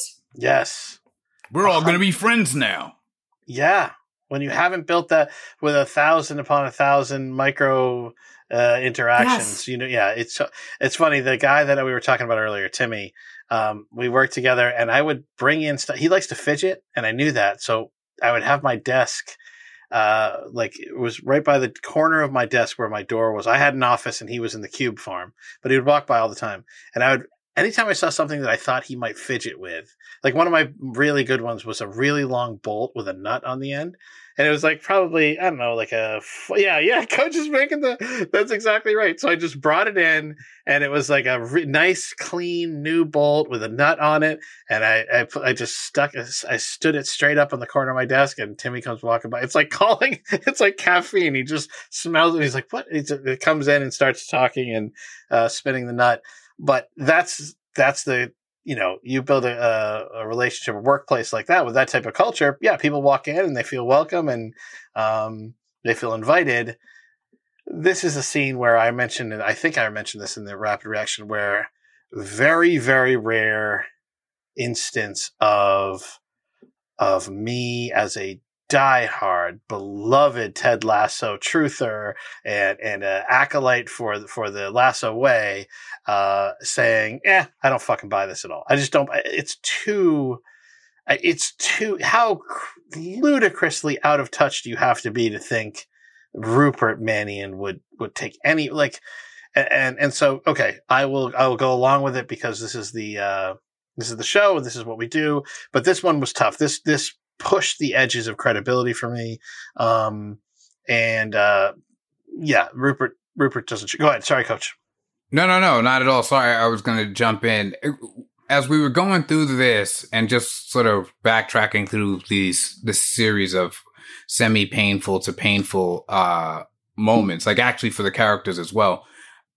I think this whole well, to this point at least, this this episode is about who's out of position. And everything in total football is about, you know, somebody moves, we go in, like the like it's yes, it's positionless, but that doesn't it's not chaos. And and and right now it feels like nobody's quite where they're supposed to be. Right? You know, like Nate's taking a crap next door, then he's whatever, calling Rupert to his office. Like, let's say Rupert did show up. Like the best thing that ever happened to him is Rupert didn't show up. He he was gonna sit in a room with Rupert Mannion and suggest that they become a group of guys who meet semi regularly under the name Love Hounds to discuss their emotional lives. What? Yeah. What? It- so the the idea of people not being where they should be or things being off a little bit, I all of a sudden got um, a, a, flash of Groundhog Day. Eh, so it, it- because later in the movie he has the one perfect day with Andie MacDowell and everything goes right and it's all sort of naturally that like all of a sudden they're in a snowball fight and everything ends up being perfect. And then the following day he tries to recreate it and it's so awkward and off-putting because he's trying too hard. It nothing is coming organically, and she is hey, like, hey, there's some kids. Let's have let's have a snowball fight with them. Hey, hey, and then he and he lays down in Yeah. the snow next to her with that weird uh, manic energy. And yeah, yeah, I remember the whole Yes. thing. Yeah, it was amazing. And that like th- that is this for me. That like you just had the Diamond Dogs and things were like coming together and gelling effortlessly almost because of all of the past effort, of course. And then this where it's like you're doing everything wrong, everything all wrong. I, I love you're you're really summing this whole thing up, Coach. I love that you're making it a total football thing. It's exactly what Boss was saying earlier when she, when she was like, "Listen, just if you have a woman in your life that's go- or a man doesn't matter, like whatever, but it just happens to be that there's the women take a disproportionate amount of the uh, home home home side work um, that you know jump in and and, and help." And that just you- that's just all about being in sync. If you can anticipate what your partner needs and then get there before your partner does so that when your partner shows up and goes god damn this is done like stem to stern like this whole fucking thing is done it is it is so rewarding as a partner and, and in a relationship. And when you can get to that point and it goes both ways that is really uh really wonderful. Um, and you're right coach to point out that is exactly what is not happening here at west ham um, yeah, we get the oh boy, this is rough. Just the intro of Nate sitting on his desk. It's fine. Don't worry. I guess it's just us then. For the very first meeting of the drum roll, please. Like they're looking at him like he's cra- like disco. We find out disco uh, like when they first introed disco. uh, My reaction to him was, "Oh, just because my name is Disco doesn't mean I like to party." I was like, "Okay, what is that?" But is he going to be fun? They chose the name Disco for him. I'm like, "Okay, maybe he'll be fun." But he is like, he is grosser than gross. like he is Yeah. really unlikable. Um, uh, love hounds, and then he howls. That's so. I'm like, what? It's like a really bad uh, English Office episode. If you watch the David Brent character, where you're just like your stomach tightens. Uh, it was Ricky Gervais in that role um, before it was uh, brought to America, and uh, and uh, oh, you guys. In the prequel. yeah, yeah. Oh, no, wait. It wasn't. Pre- Yeah, Was yeah. it prequel? It was like you made. Yeah, that that's what Ted said. He goes, "Oh yeah, I forgot y'all had a prequel." Was that the was that the term or was it something else? It was prequel. I, I, thought he made so. up a word. Ah, shit. Okay, yeah, okay, prequel. We'll go with that. Shit, shit. Damn it! I thought he I thought he made up. I could have sworn in that situation he made up a new word like, oh yeah, y'all made a. I guess it was pre prequel. I guess I guess it was. Yeah. Anyway, god damn it. Um, anyway, it was that type of torturous cringe where you go, "Oh God, this is so so rough to watch." I thought that we men could. Did you look it up, boss? Did you see what it was? I- I- no, I'm not finding it yet, but I'm still on it. All right. I thought that we men could get together whenever we need. I, not that I doubt you, Coach. I, I just thought he made up a new a new term for it. I thought. Oh no, I mean he he he, he may have. I mean I, that was just how I remembered it, but we'll find out. Yeah, no, no. I, uh, we're just gonna go with your your definition. Um, I thought that we men could get together whenever we needed, every now and then, and talk and help each other out about how things are going in our personal lives. Uh, and Roger says, "Oh, okay. Well, I'd love to talk about the stresses of taking care of my aging parents." To which Nate says, "What, boss?" Uh, he says, "Yeah, I'll start." Um, so I've started seeing this girl, and it's going really well, and uh, she's great. But um, she's hesitant to label our relationship, and I don't know whether to give her space or whether to let her know how strongly I feel about us being together. Uh, Disco, would you do you got any thoughts or Right. And D- Disco says, uh, "He is so what a what a um, deeply emotional man, Coach." T- s- tell us what Disco says." I've been divorced three times. Never let them know how you feel. It's very expensive. Okay. And then he uh he looks over at Roger and what does Roger said? Coach? Okay. I I re- read this book that said if you like a woman, you should insult her, which oh my god. And and, and I, because that book's out there. That's the thing. No, no, like, that's, no, no, that's Oh, a yeah, yeah, real that's book. thing. Yeah, no, that's Yeah, I a real remember it's called negging. And it's Is a- that what Yeah, it is? yeah, yeah, okay, yeah. I was trying to Mhm. remember, but I was like, that. I know that exists because I remember hearing about this and going, like, "Sweet Jesus!" Co- Coach, Um, some of our friends in our friend group read it.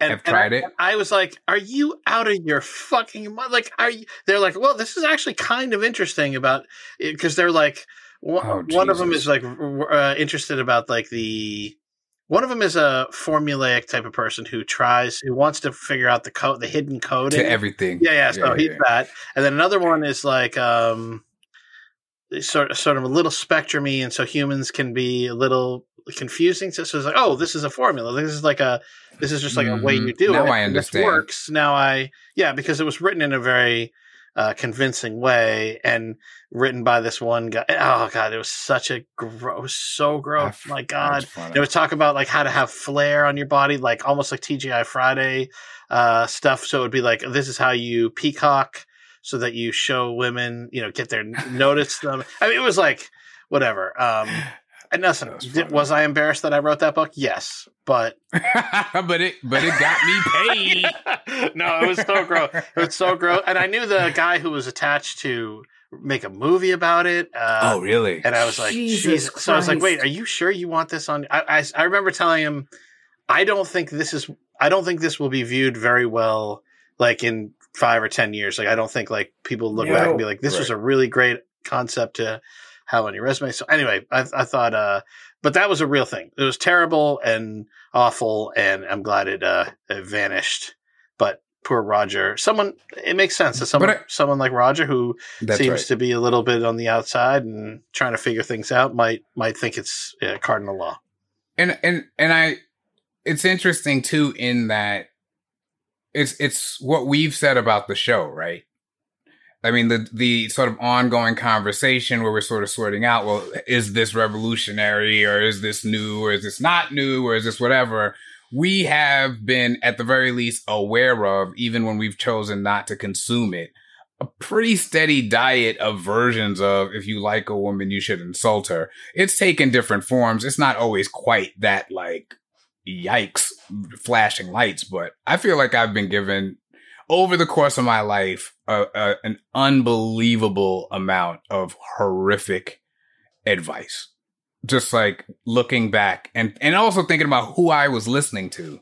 Like, would I want my life to turn out like him? No, but he was outside on the block at the same time I was, and he was older than me, so I listened. And, and you know, so it's it's yeah, the the world is not filled with diamond dog opportunities. It's just not. On the block, uh, Jenny from the block. y- y- You're just like, hey man, um, hey hey, older When I- father, I, can't. What, what did he tell you? Tell us what. Tell Well, us. I what mean, advice. I mean, I'm trying. I mean, this is sort of low, but like I remember talking to like girls walking by, and I just started doing it because the older guys did it. So how else was I going to show that I was one of the guys? And so I talked to like I wouldn't say nasty shit or whatever, but I'm like she's minding her motherfucking business, going to the store, going about her business. She don't need like. What the fuck? You know what I mean? But now she's talking to you, and I'll never forget one of my buddies, and I I thought it was bold when he did it, but yikes. He decided to put his arm around and she was I mean, she was the very least like early 20s. Like she was like older than older than us. And he decided to get off this car and go put his arm around her and say whatever he said. He got slapped. And I remember us all just being like, "Oh, you know what I mean?" And you know, he and looking back, I'm like, "Thank God." Like in a way, that woman probably saved him and the rest of us just a little bit because we were like, at least we know that is an option and not everybody is here for this bullshit. Yeah, no, they, bless her for that. It- Yeah. bless her for her actions. She did a service for all uh, mankind that day. Um, one other quick thing I wanted to say about this is it's I, it's not that I feel bad for Nate in this situation. It's just that he was so excited about the Love Hounds, forgetting that he and the rest of the group came up with the Diamond Dogs together. And also that this new group doesn't know that the Diamond Dogs was a thing, so they have no idea how clever it is that he had this play on those words. Like all of it is just all of it, all of it. Ru- right? it They doesn't wouldn't know. Right? They wouldn't know that They Love wouldn't Hounds know. is riffing off Diamond Dog. Right? right but right. but he also doesn't get. I'm sorry, I didn't mean to cut you off, boss. No, no, no. That that it, only that, and also that um, Disco's Disco considers himself an expert because he's been divorced three times. Is he doesn't amazing? say, "I got three women to marry me, and this is how you treat them well." He was like, "Don't tell them anything. Divorce is expensive." Yeah, it's a pretty amazing stance to take to to, to establish his authority on the subject. Um, but I think Nate still like yes, he doesn't get it in that you can't just like summon people to your office and decide, yeah, now we're gonna all you know open up about our deepest feelings. But guess what? Roger was down. Roger was like, Phew, what a relief, because I've been carrying this thing around about my parents. And Nate so doesn't get it. He's still me, me, me, me, me. Yes, yeah, because he's no- still waiting. Yeah, there's no play through me. This all Right. play to me. It's about Yes. me and my situation. Is and if they solved it fast enough, I, I think he I think he still wouldn't let Roger speak to what was bothering him. Like, no, because yeah. he d- doesn't want to be in a group that Roger belongs to. Like he had to invite Roger because he didn't have enough guys to That's invite to great Diamond Dogs. point. But he doesn't want to have a friendship with Roger. That was just a body in the room. Wow, you're right. That's- People as Um, props. Uh, also, the term that Ted came up with was a pre-make. Yes. Ah, Yes. They did a nice. pre-make All of right. show. Yeah. I Alright. knew it was something. There you go. Pre-make. Yeah, you guys did a pre-make instead of a remake. Oh, Ted. well, um, I'm glad that we've all uh, uh, sort of agreed on the validation of a one-size-fits-all um, operating manual for how to woo women, and uh, I think I think we can all agree that that's uh, something that exists um, and it's a pretty pretty good idea. Um, okay, so uh, I- think I think the thing that that actually as we move on, Nate says, "Okay, this meeting's over. It'll probably never happen again." I actually found myself really liking Roger in this thing, and the fact that he got shut down Yeah, he's my favorite person at West Ham. yeah, it made it much worse that how Nate shut him down and and the manner in which he did it, and it was just like him ignoring the woman on the escalator who was like, "Good morning, Coach Shelley," and he just went by, and I'm like, you know, you're. i- i- He did so much more damage to the character in my eyes than I think that the writing staff realized. I think they thought, "Oh, this will Yeah. this will be funny." Like maybe sometimes this is the thing, but sometimes like you're on a writing staff and you don't it's it's not like the humor doesn't like okay boss talks about no no no coach is the one who talks about on the show some people say fuck my kids or my fucking kids are driving me crazy and other people won't so I understand some people do that. I'm not one of the people that that does it. I don't find it, you know, whatever. I don't find a tremendous amount of comedy in it. Um, and so in this moment, when you have like someone in the room was like, "Oh my god, my annoying cousin Larry is always talking about taking care of his parents." So in his world, that is annoying and comedy worthy or something like that, right? And then you get in this world or the real world where we listen and we go, "Well, this guy seems like a kind of a peach and all he's ever been is nice to everybody that I've seen and like you're going to shut him down like that." It really hurt the Nathan Car- Shelley character more so than I think the show anticipated. And Coach has talked about you would not believe when he's talking about Dinner for Two and he's talking about some of the other shows he's worked on, you would not believe how fast you can lose an audience. And as much as we try to stay with it and in the writers we trust and uh, and, and the whole sort of we, we love Ted Lasso. We want to be part of this and we want to like be in sync, for lack of a better term, th- with what they're trying to put uh, throw out there. Uh, rather than criti- critiquing it or criticizing it, I think there was a a, disconnect between the, the, what I think they rec- they thought was the comedy of that moment and what we as a viewing audience recognize as cruelty, uh, inherent cruelty in Nate. I I you know it's interesting in a, in a broader way. I mean, it's hard to say what they knew, what they didn't know. I would wonder if there's a bigger point to be made around that in terms of the entire Nate turn. What he did was so fucking awful that I think they may have underestimated that like he was maybe I mean maybe not just Jake level in that like I never really liked Jake anyway so fuck that guy but like I didn't have a good feeling. And we talked about it through the earlier part of the season where it felt like there were these moments with Nate where I was supposed to be like, Hey, it's good old Nate. And I was like, I don't know. Like I just wasn't there. So part of what I think misses here also is there's a glimpse of him trying to get back to the Diamond Dogs, right? So you think, oh, he's starting to get it, but now here he doesn't have it. He's going to create it. And then instead of creating it, he makes the entire thing about himself. So you're like, yes. oh, he didn't learn anything. Yeah. He doesn't understand. I, I, feel, I, I, feel like, especially this far into the series on the whole, like we're in the eighth episode of a 12 episode yes, season. Yes, yes, boss. Preach. We I know what you're going to say. I love it. We are so far in. And not only do we still have Nate wanting Rupert's affection and mm-hmm. Endorsement and acceptance and everything else. We he is still like socially climbing it, because he wants the guy in charge to like him, and he is shitting on the guy that he can. So he's treating Roger like shit the same mm-hmm. way that he mm-hmm. treated Will like shit, or mm-hmm. Colin like shit, or whoever else.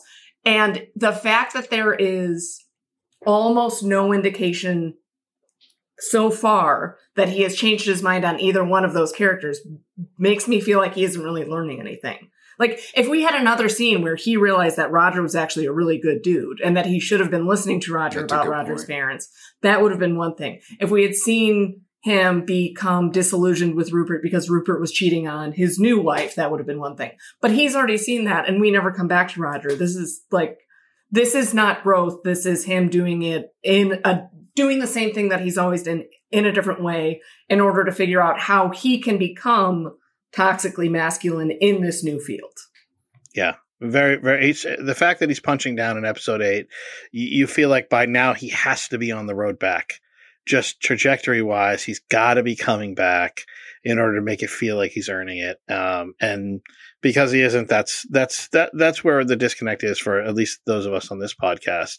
Um, and coach is, man, coach will coach will he'll he'll, he'll bloody his knuckles defending this show. But the, the Nate the Nate subplot let, left him a little cold uh, yeah. in season three.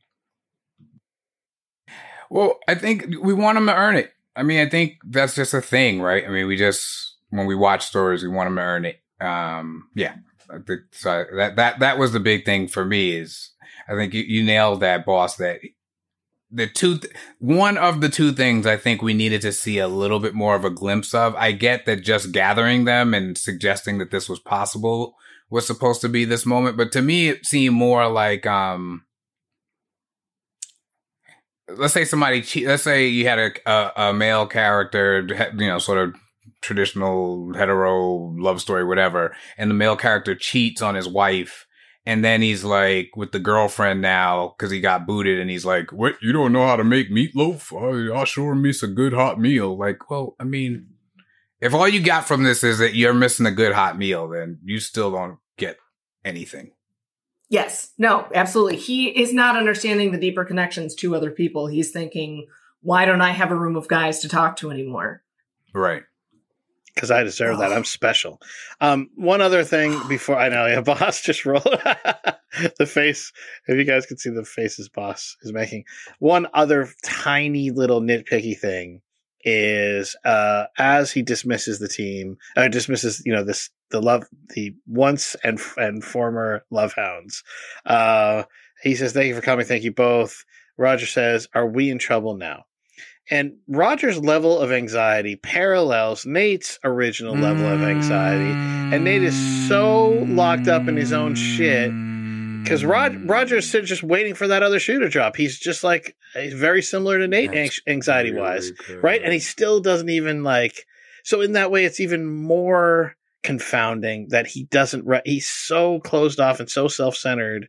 And when you see this, like that's on the on the way out the door. We've already seen him be cruel and shut Roger down, and Roger was had this little glimmer of hope. Like, man, yeah, I'm actually would be really into this. This is like a, I would love that. Uh, you know, I'm, I'm probably you, you wonder what Roger's daily existence is like at West Ham, and you know he probably doesn't have any of that. And so there's this glimmer of hope, which is what kills you, Coach. And then he gets stomped on and then kicked in the ass on the way out as he shows, hey, you know what? Like, are we? Or now is now the trouble time because I know I was sure I was in trouble before. Then I was sure we were in trouble, and now it seems like actually like validated that we're actually in trouble. Yes. It, it, so I think you're right in talking about his anxiety level. It is very similar to Nate's, but it's also extremely similar to Higgins when Higgins was working under Rupert, what we imagine him to be. Mm. Because Rupert says he used to chew on the pen caps the whole time. Right. Like, yes. So I imagine that this is the West Ham Higgins who, you know, has all sort of fa- family troubles, can't talk about it because his boss is a dick, and now is in trouble with the coach all the time. We should make a little short film, the three of us, where Dan and Roger uh, have a little. Yeah. we get Yes. to see, we get to fill in some blanks, a little fan service, because they're both guys that seem lovely that we really didn't get a get a whole look at. Um, go ahead, coach. this jumps out to me in all this talk about man- manliness and manhood and all this, you know, throughout the show and the bad dads. Anxious is not a thing a guy is supposed to be. And I say that with some, as someone who is, I think I've shared, has watched the walls of a room close in on him. Um, and I actually just recently was having a conversation where it came to me like my whole life I wanted to be powerful and powerful people don't get scared. So every time I got scared, I felt ashamed of even just being afraid. Like even if I did the thing anyway, the fact that I was scared at any point in it was like a, a serious demerit, like in my experience of things. So I think it's interesting that that particular trait is highlighted in specific men and they, and they are kind of, if not comic relief, something close to it in a lot of scenes for that anxiety. I don't think the show overall is saying that, but I think we're able to get to the laughs the way we do because the idea of a guy being so nervous that like he shows up to work and he just keeps asking if he's in trouble. I think there's something that we go, ah ha ha ha, he's not a man. He's not manly. Yeah. No, I think you're absolutely right about that. It's not a masculine trait. It's not a manly trait. It's not supposed to be at least. Right? Um, I think it's really interesting that it feels like Jason Sudeikis has worked so much of the panic attacks and Ted's anxiety and everything else that goes along with Mm. that. Um, I, I'm also thinking a lot about um, Bill Hader and his show Barry. And Bill Hader has spoken a lot about his own anxiety and how he felt sick every Saturday night on Saturday Night Live, no matter how many years he'd been there. Um, and how his character Barry has unprocessed anxiety and feels terrible all the time. And, you know, Ted Lasso and Barry are extremely different people, but the fact that those are both sort of deal with or born out of this anxiety that is untreated and unacknowledged for a lot of men is a really good point too. Like it leads to a lot of bad shit if you don't get it under control. Absolutely. Well, luckily, uh, uh, masculinity has has triumphed. Um, I, I would like to. Mhm, I, mhm, I, I mhm, harken back mhm. to those pre-battle fight scenes in Braveheart, where you have William Wallace just telling everybody they're going to go run at a bunch of psychos with swords, and of course you have the anxious person in the crowd yelling, "Is this a really good idea, though?" Of course, I'm obviously, you know, obviously. I was like, you must have seen the extended Yeah. cut. I don't. I don't we remember that don't- at all. We just don't get enough of that. Like all the uh, iconography and all of the uh, imagery of men. Yeah, run right into the jaws of death. Like, are you fucking crazy? Can we go over the strategy one more time, please? what one moment that I thought that actually I was in on the movie because of this very quickly was uh Saving Private Ryan when somebody pissed themselves. And I was like, that's what I'm talking about. Because come on now. You, Yeah. I don't even if you're Yeah. gonna run out of there and do what you're supposed to do, Yeah. you cannot tell me you hear all the, that shit going on around you and you're not like, oh my God, today is the day I die. Like, come on. Yeah. Yeah. I I think uh, one of the things that's funniest to me is the way that there are certain segments of the population, some of them are fine, some of them are not great, that um, really love Viking culture, like the idea of Viking culture, not. eh, Sometimes it gets a little weird and white Yeah. nationalistic, and we don't love that.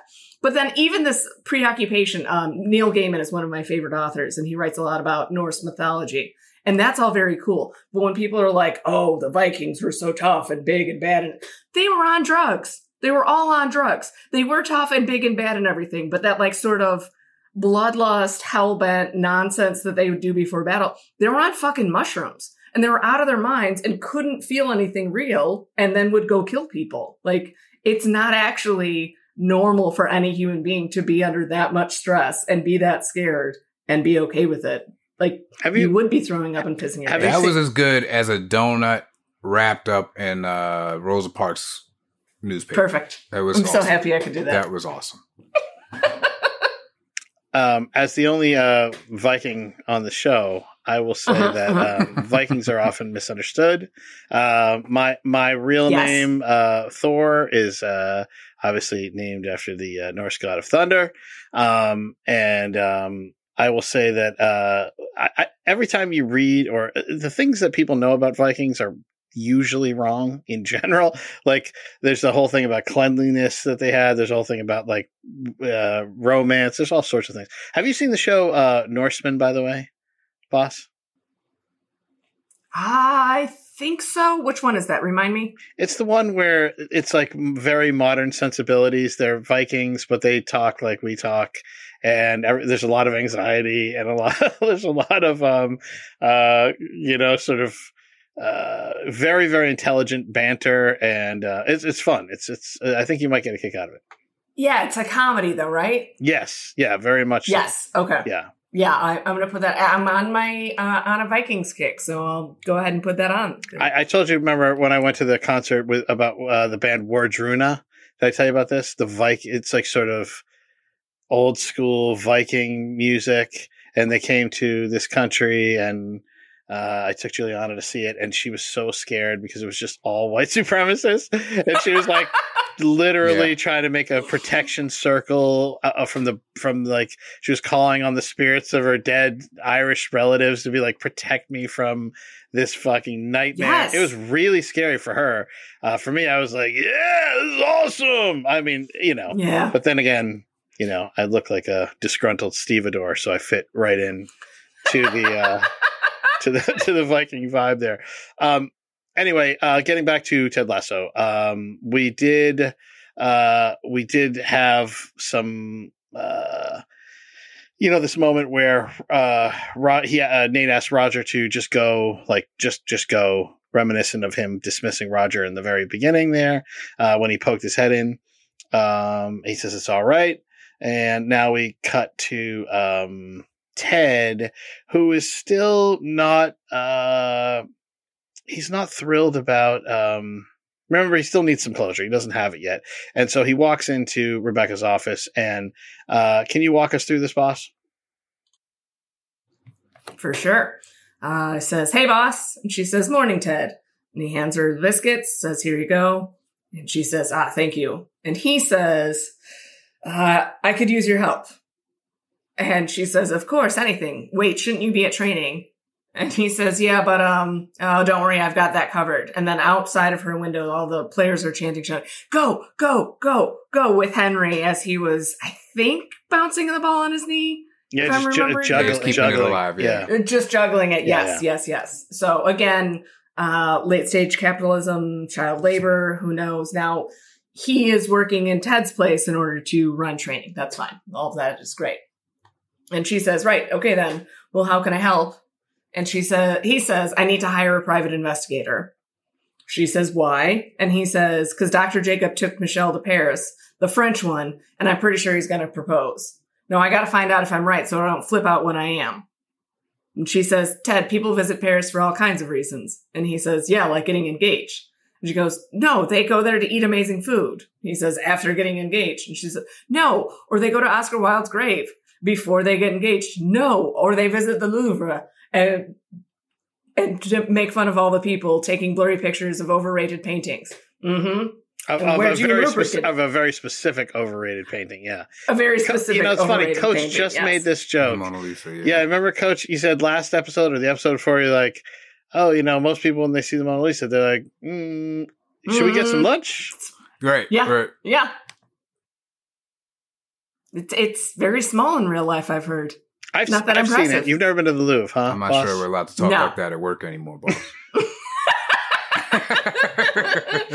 No, I am I am maybe the one person that um doesn't care about going to Paris that much. Like I'm sh- I I, I hope not I get enough, there uh, eventually, Not but enough McDonald's there for you. Not enough McDonald's. No, no, no. They're, they I don't know if their food is going to be any good. I, I Like, will say, I, I don't ha- hear anything good about it. I will say this, and and then I'll leave it leave it with you uh, to figure it out on your own as you as you you always always have things figured out and filtered through what however whatever your consciousness is. But I will say. Mhm, There are a mhm. lot of places in the world that get trumped up and they say, "Oh, you know, this is worth a trip," and and you hear about the City of Lights, and you hear about the Seine, you hear about the Champs Elysees, and you hear about the Arc de Triomphe, and you hear about all these things, and then you say, "Can it be as good as what I've heard?" And I would say Paris is better. Uh, So this is not a knock on Paris. This is for whatever reason. I am a contrarian and I like underrated things. So I am trying to figure out when I can get to Estonia because that's a place that I really want to go. Actually, me but too. for yeah, whatever yeah. reason- No, I'd like to do that. Yeah, yeah. this, this Estonia, the you know, you know thing. what, you know what's real close to Estonia, there, boss. Lithuania. Lithuania? Yes, ma'am. Lithuania. Lithuania is right there. I don't no, know. but you for know real. that we're big. We're big in. We're Lithuania. huge, Huge in huge Lithuania. Yeah. but like it, uh italy i i don't know i'm sure i'll go hopefully someday croatia croatia is where i would like to go so i don't yeah, i'm just that's If you ever do make it to a McDonald's in Paris, you may want to order a Royale with cheese. Royale with Mhm, mhm, mhm. cheese. absolutely I Yes, would. they, they Well, I the won't- metric system there. actually i won't though because i uh don't do dairy Ah. it makes my sinuses all clogged and not that american cheese has dairy in it but i still just avoid it, it together Oh, wait, all idea. dairy? You don't eat any cheese? I, I cheat sometimes, uh, and I will have some. Like I will fucking eat a pizza this weekend, and it'll be delicious. But I don't drink cow's milk. Like it has the, an actual beverage, and I try to avoid dairy. Besides that, What a, that. what a I want some fucking asshole. milk. I'm fully. Uh, I'm fully LA on that. I'm just being Rebecca know, when, yeah, yeah. with the Dr. Uh, what a Field. Yeah, what a Oh, fucking right, you right, know, when right, she right, says right. like, oh, she doesn't eat Yeah. sugar. Yeah, what a fucking. Uh, yeah, no, dairy. I'm lactose intolerant, so I avoid it. I, avoid. I avoid it when I can.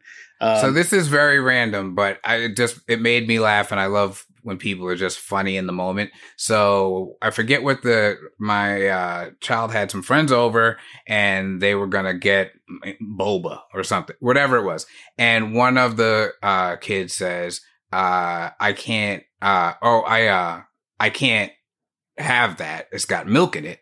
And uh, and so my child asked, "Wait, you're lactose intolerant?" And the person said, "I am when I'm at other people's house." And I that just I just I thank you, boss, because I just thought that was the funniest, quickest goddamn answer. And I, I, you know, I try not to like be obviously in the in the um conversation, you know, if I'm not. But I laughed out loud. I mean, I just guffawed. Like that was a very Yeah. Wow. quick and funny answer. I thought it was so funny.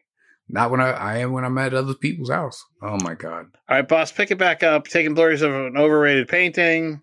So at this point, he cuts to the chase and says, mm-hmm, yeah, where'd you and Rupert get to engage? And she says, it doesn't matter. He says, aha, see, that's what I'm talking about. Right now, Dr. Romance is probably getting ready to pop the question on the top of the Eiffel Tower, the most, most romantic friggin' place in the world. And she says, oh, please, the Eiffel Tower is just a lamppost with a publicist. That that is a great fucking line.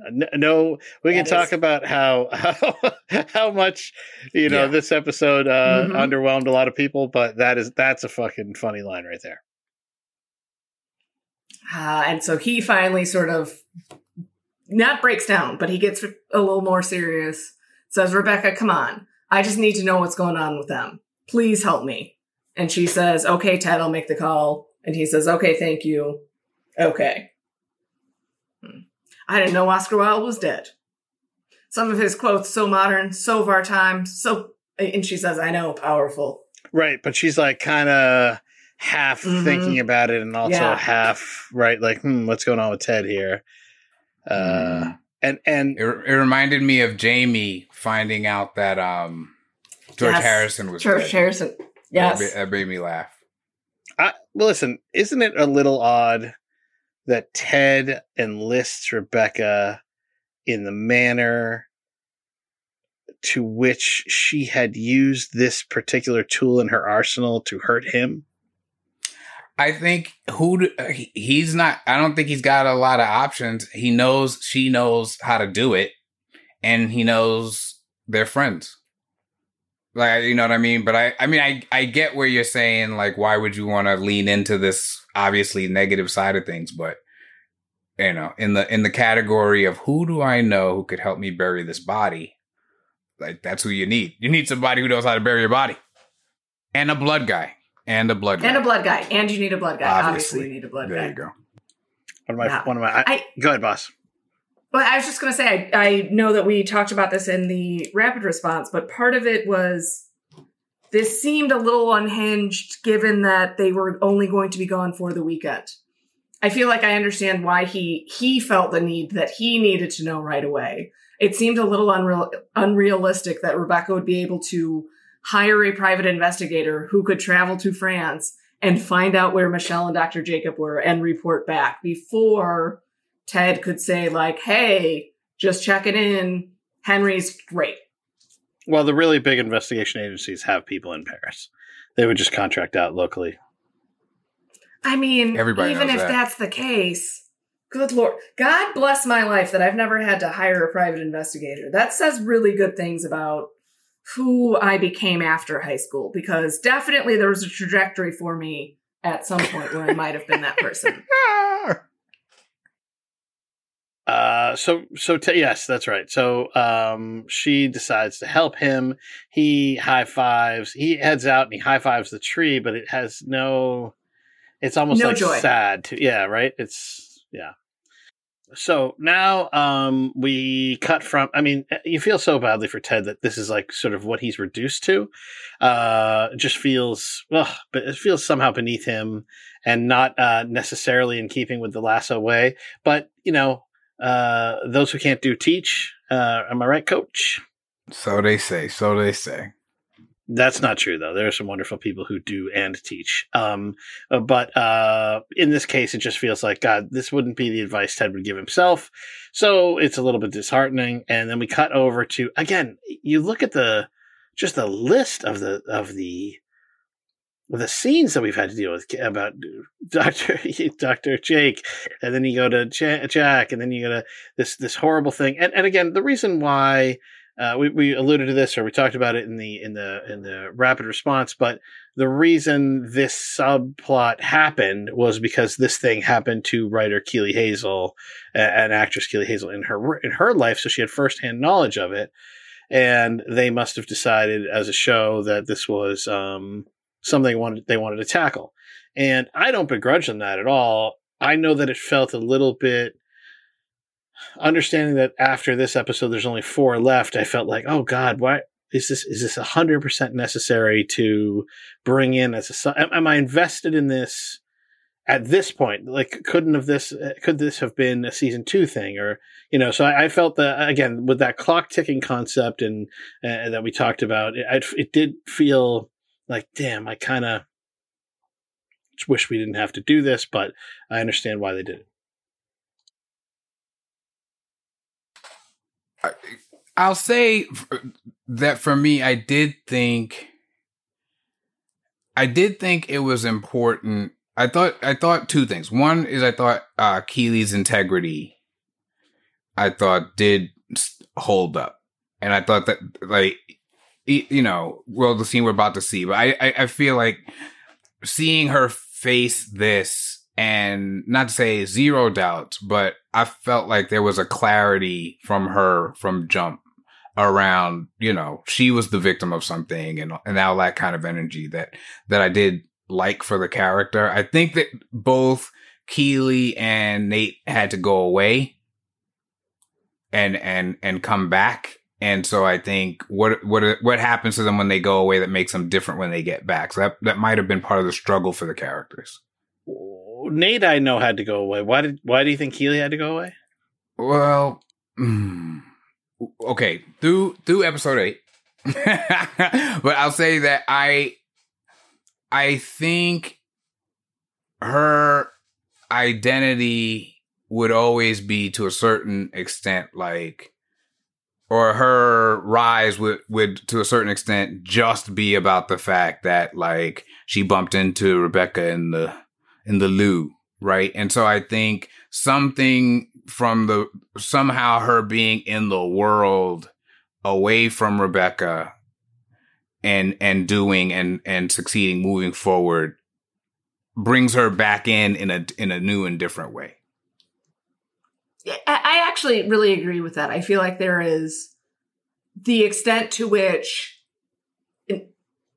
Ted saw something in Nate that made him decide that Nate should be promoted. Correct. And Rebecca saw something in Keeley that made her feel like Keeley should not be somebody who was famous for being kind of famous. And so being able to pull both of those people up to respective levels where you think they should be working at, great.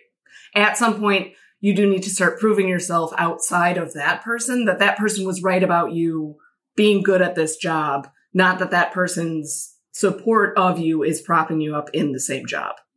I love that you agreed with Coach there, uh, boss, because I it just makes me dislike both of you at the same time. Sure, that makes sense. Um, it's so easy to kill two birds when we're on the same side. Yeah, no, no, why? Yeah, uh, just, just rash generalizations are are, are fun. Um, no, I I um I get what you're saying, Coach, and I uh I get I guess I feel like if we did, if we really looked into this, like it, the rules for men would be very different for the for for the rules uh, than the rules for women on this show. And you know, even Rebecca calls out, she's like, "Why men do it all the time?"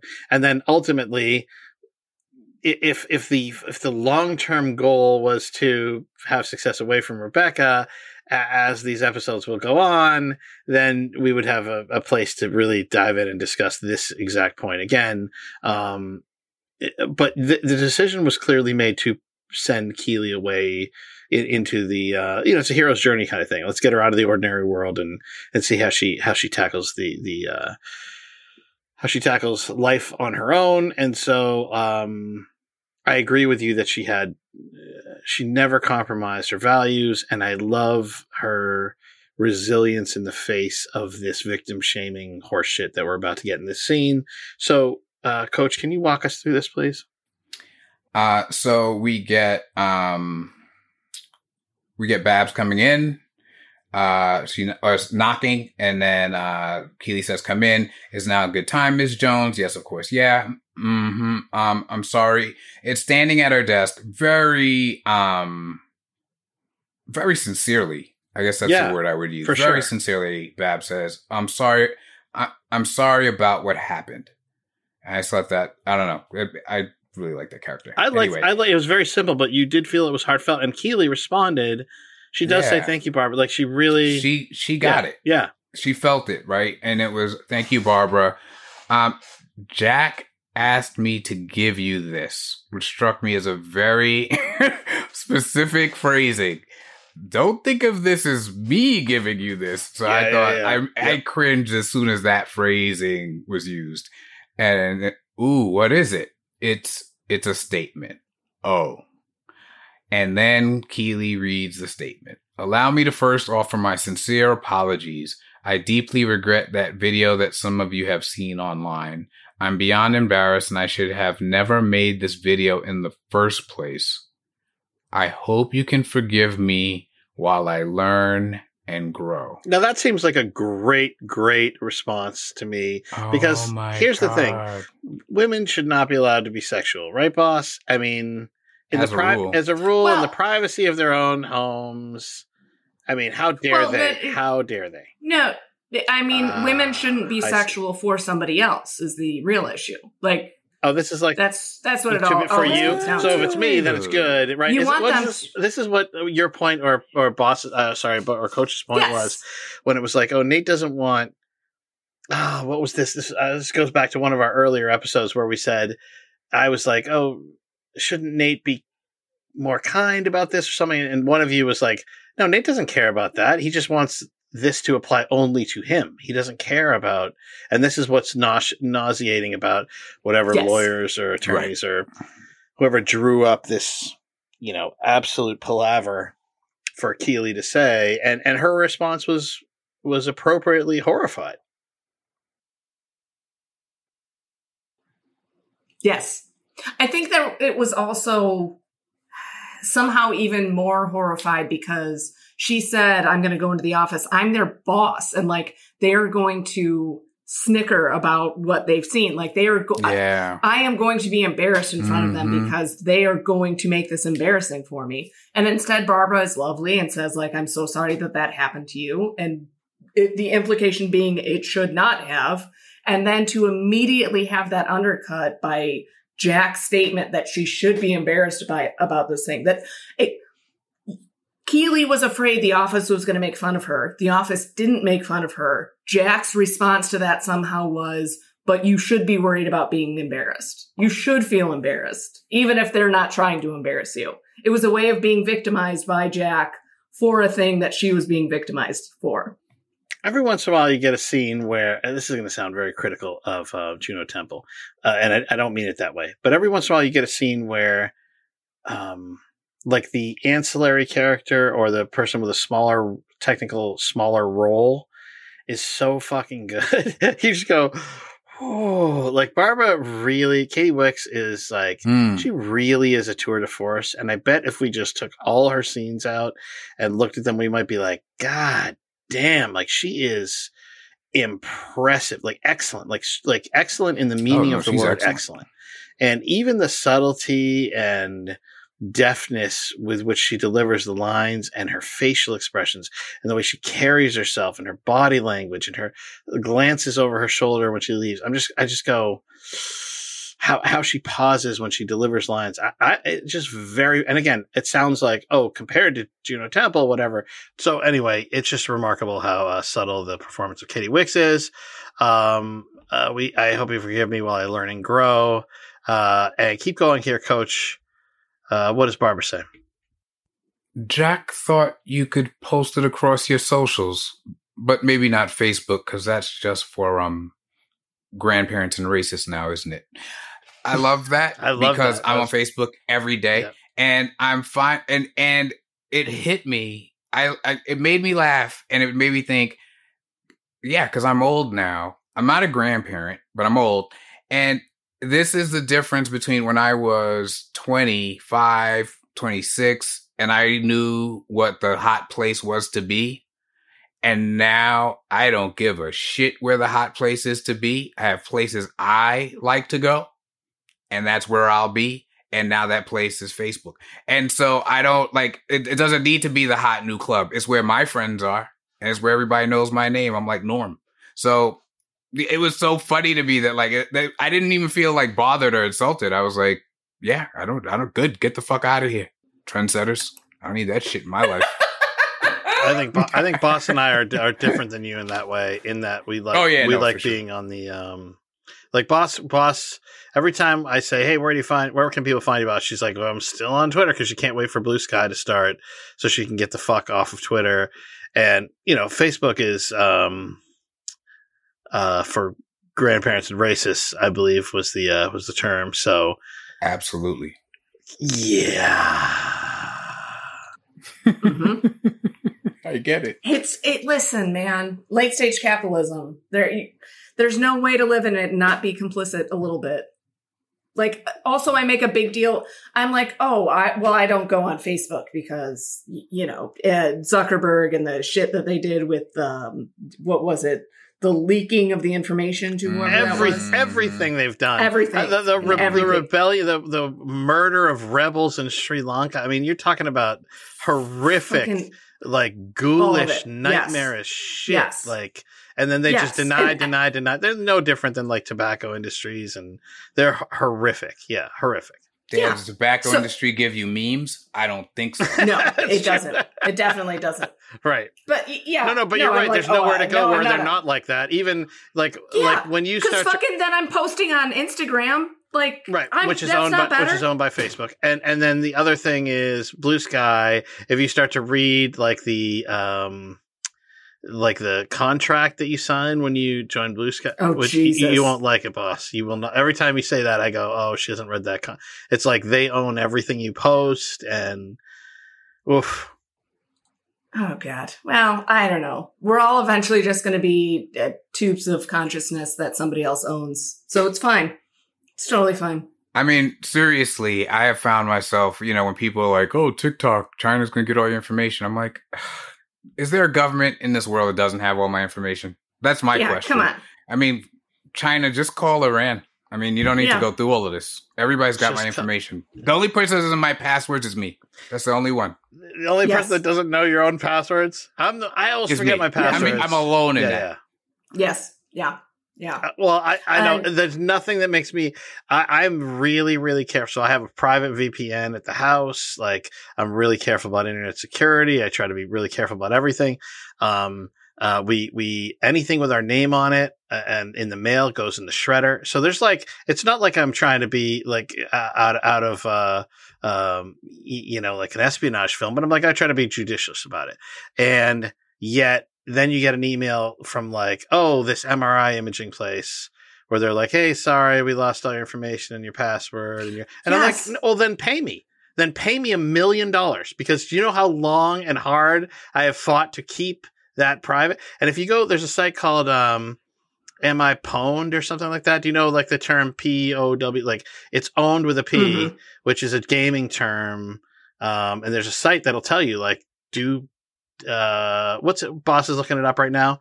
How it's it's like that uh we'll give people the exact uh, url but it'll tell you where have you been breached and you and i looked at mine years and years of being very very careful and i and there was 30 places that gave up all my data. I'm like well then i should be a millionaire. You th- there's no way you should continue to have a business when you wrecked my i'm like i don't understand. How is this a uh, anyway it's because corporations are people here in america Oh, Mm. well, how about that? So number one, it is have I been pwned.com. yes Uh, and I just checked my own, and apparently I've had only one breach, and that was uh, an app that I downloaded to park in a different city. So Ouch. good luck with whatever that was.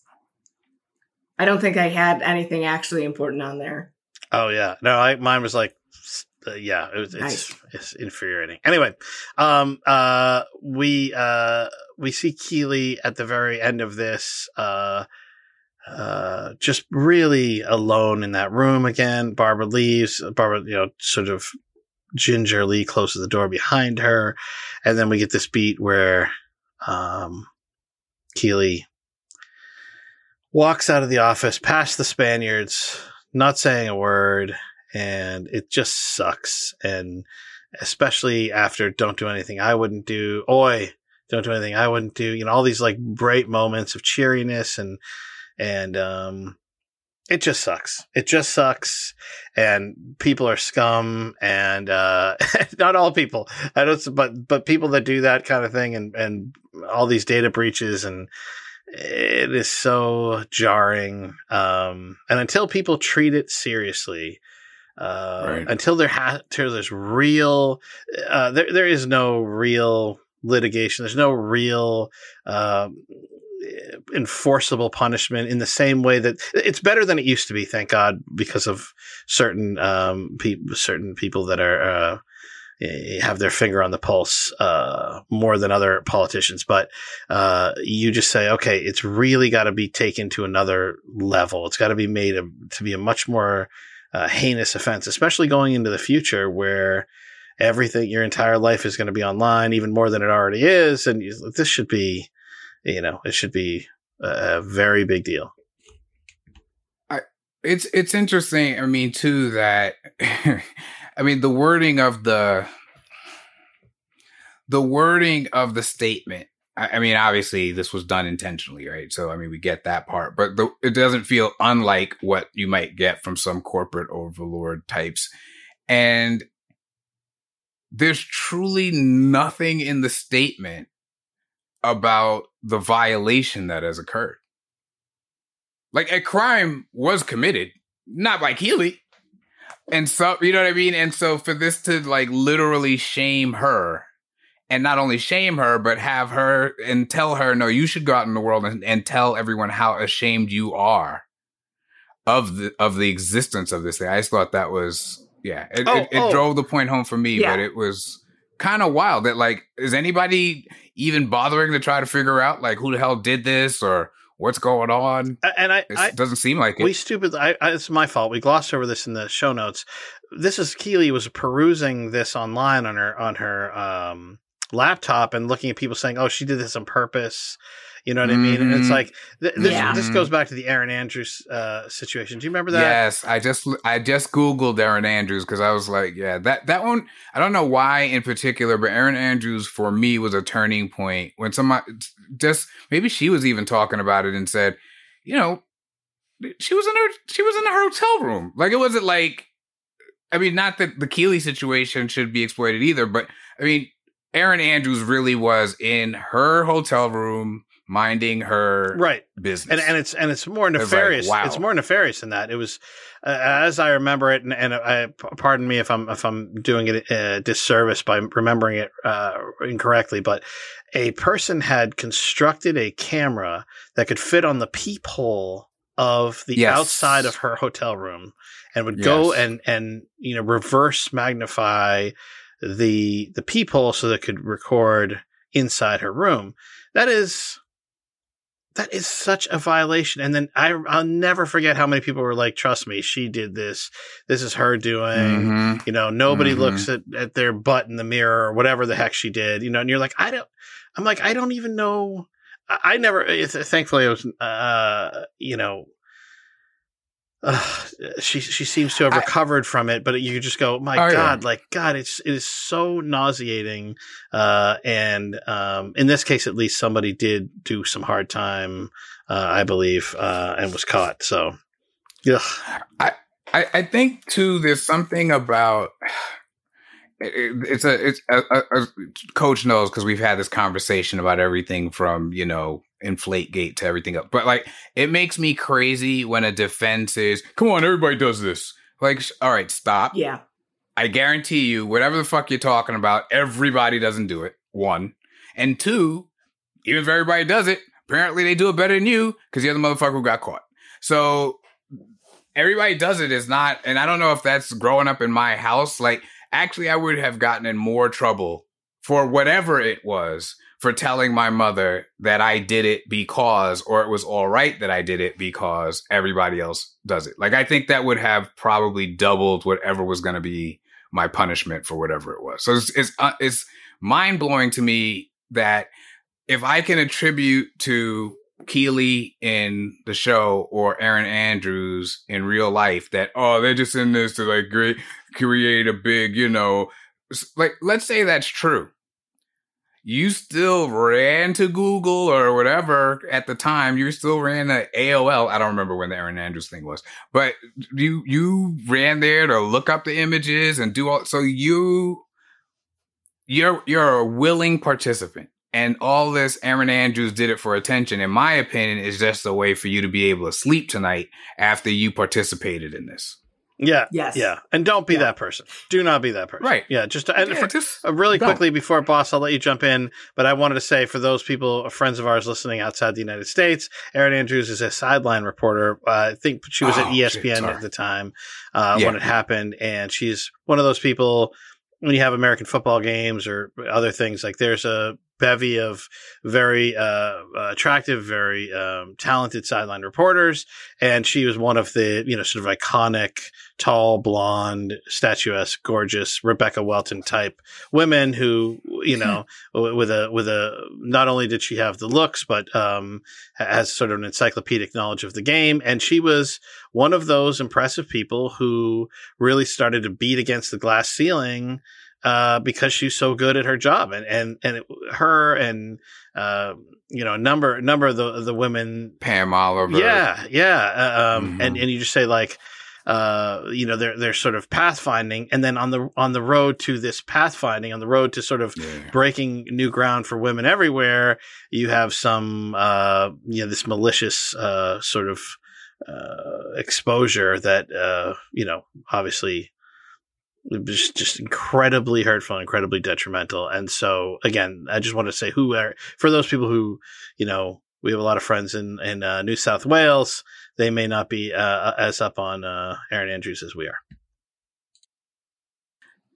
Yes, and thank you for pointing that out. Um, I also love that the statement was described as being corporate because the apology itself, while being embarrassing for Keeley and humiliating for her to put out, is also completely empty. It's corporate speak in a way that says, "Oh, I'm going to do all of these things and I'm going to learn and grow," and then she's not going to do anything. Like she's the statement Correct. is intended to offer some sort of shield where she doesn't actually have to do anything differently, but she's going to say she's going to do things differently.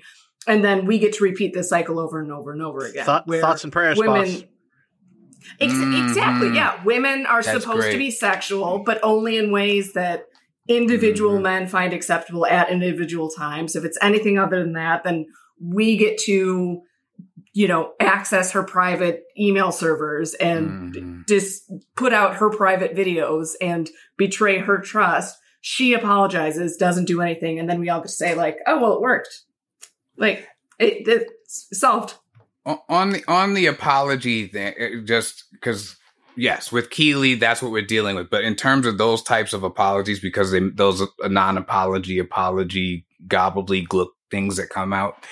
Um, again, more more American sports, but quickly, uh, Ja Morant is an ascending NBA star, um, who's just released, showing himself to be a bit of a knucklehead, who has now, for the second time, been suspended for waving a gun in an Instagram live video. Right. To which I go, seriously, dude? Really? Seriously? But anyway, the first time he did it, I remember because they were like, oh, he had a deal with this one and he's got a deal with that one and how many millions of dollars are going to go away. So he goes away, you know, and a couple people come around and, oh, he, and he comes out like two weeks later.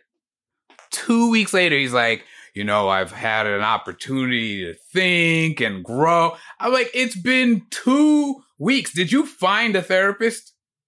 Did you? That's all I want to know. Did you find a therapist? 'Cause I know how long it takes to find the right therapist. Did you find like how can you come out two weeks after that behavior and say I've learned, I've grown? So when it happened again, I was like, and you fucked up the bag.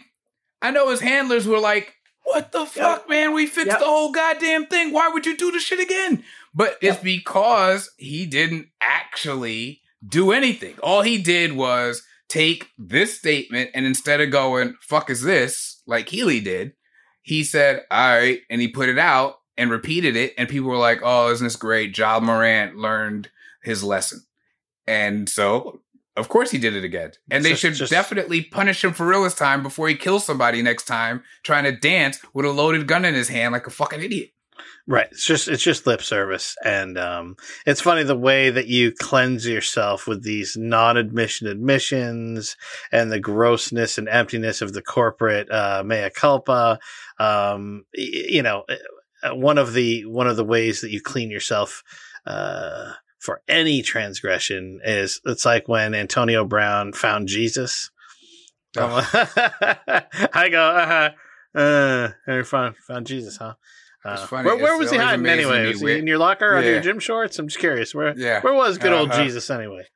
And he was hiding at the bottom of my bank account. I could see it and I could see him. That's where he was.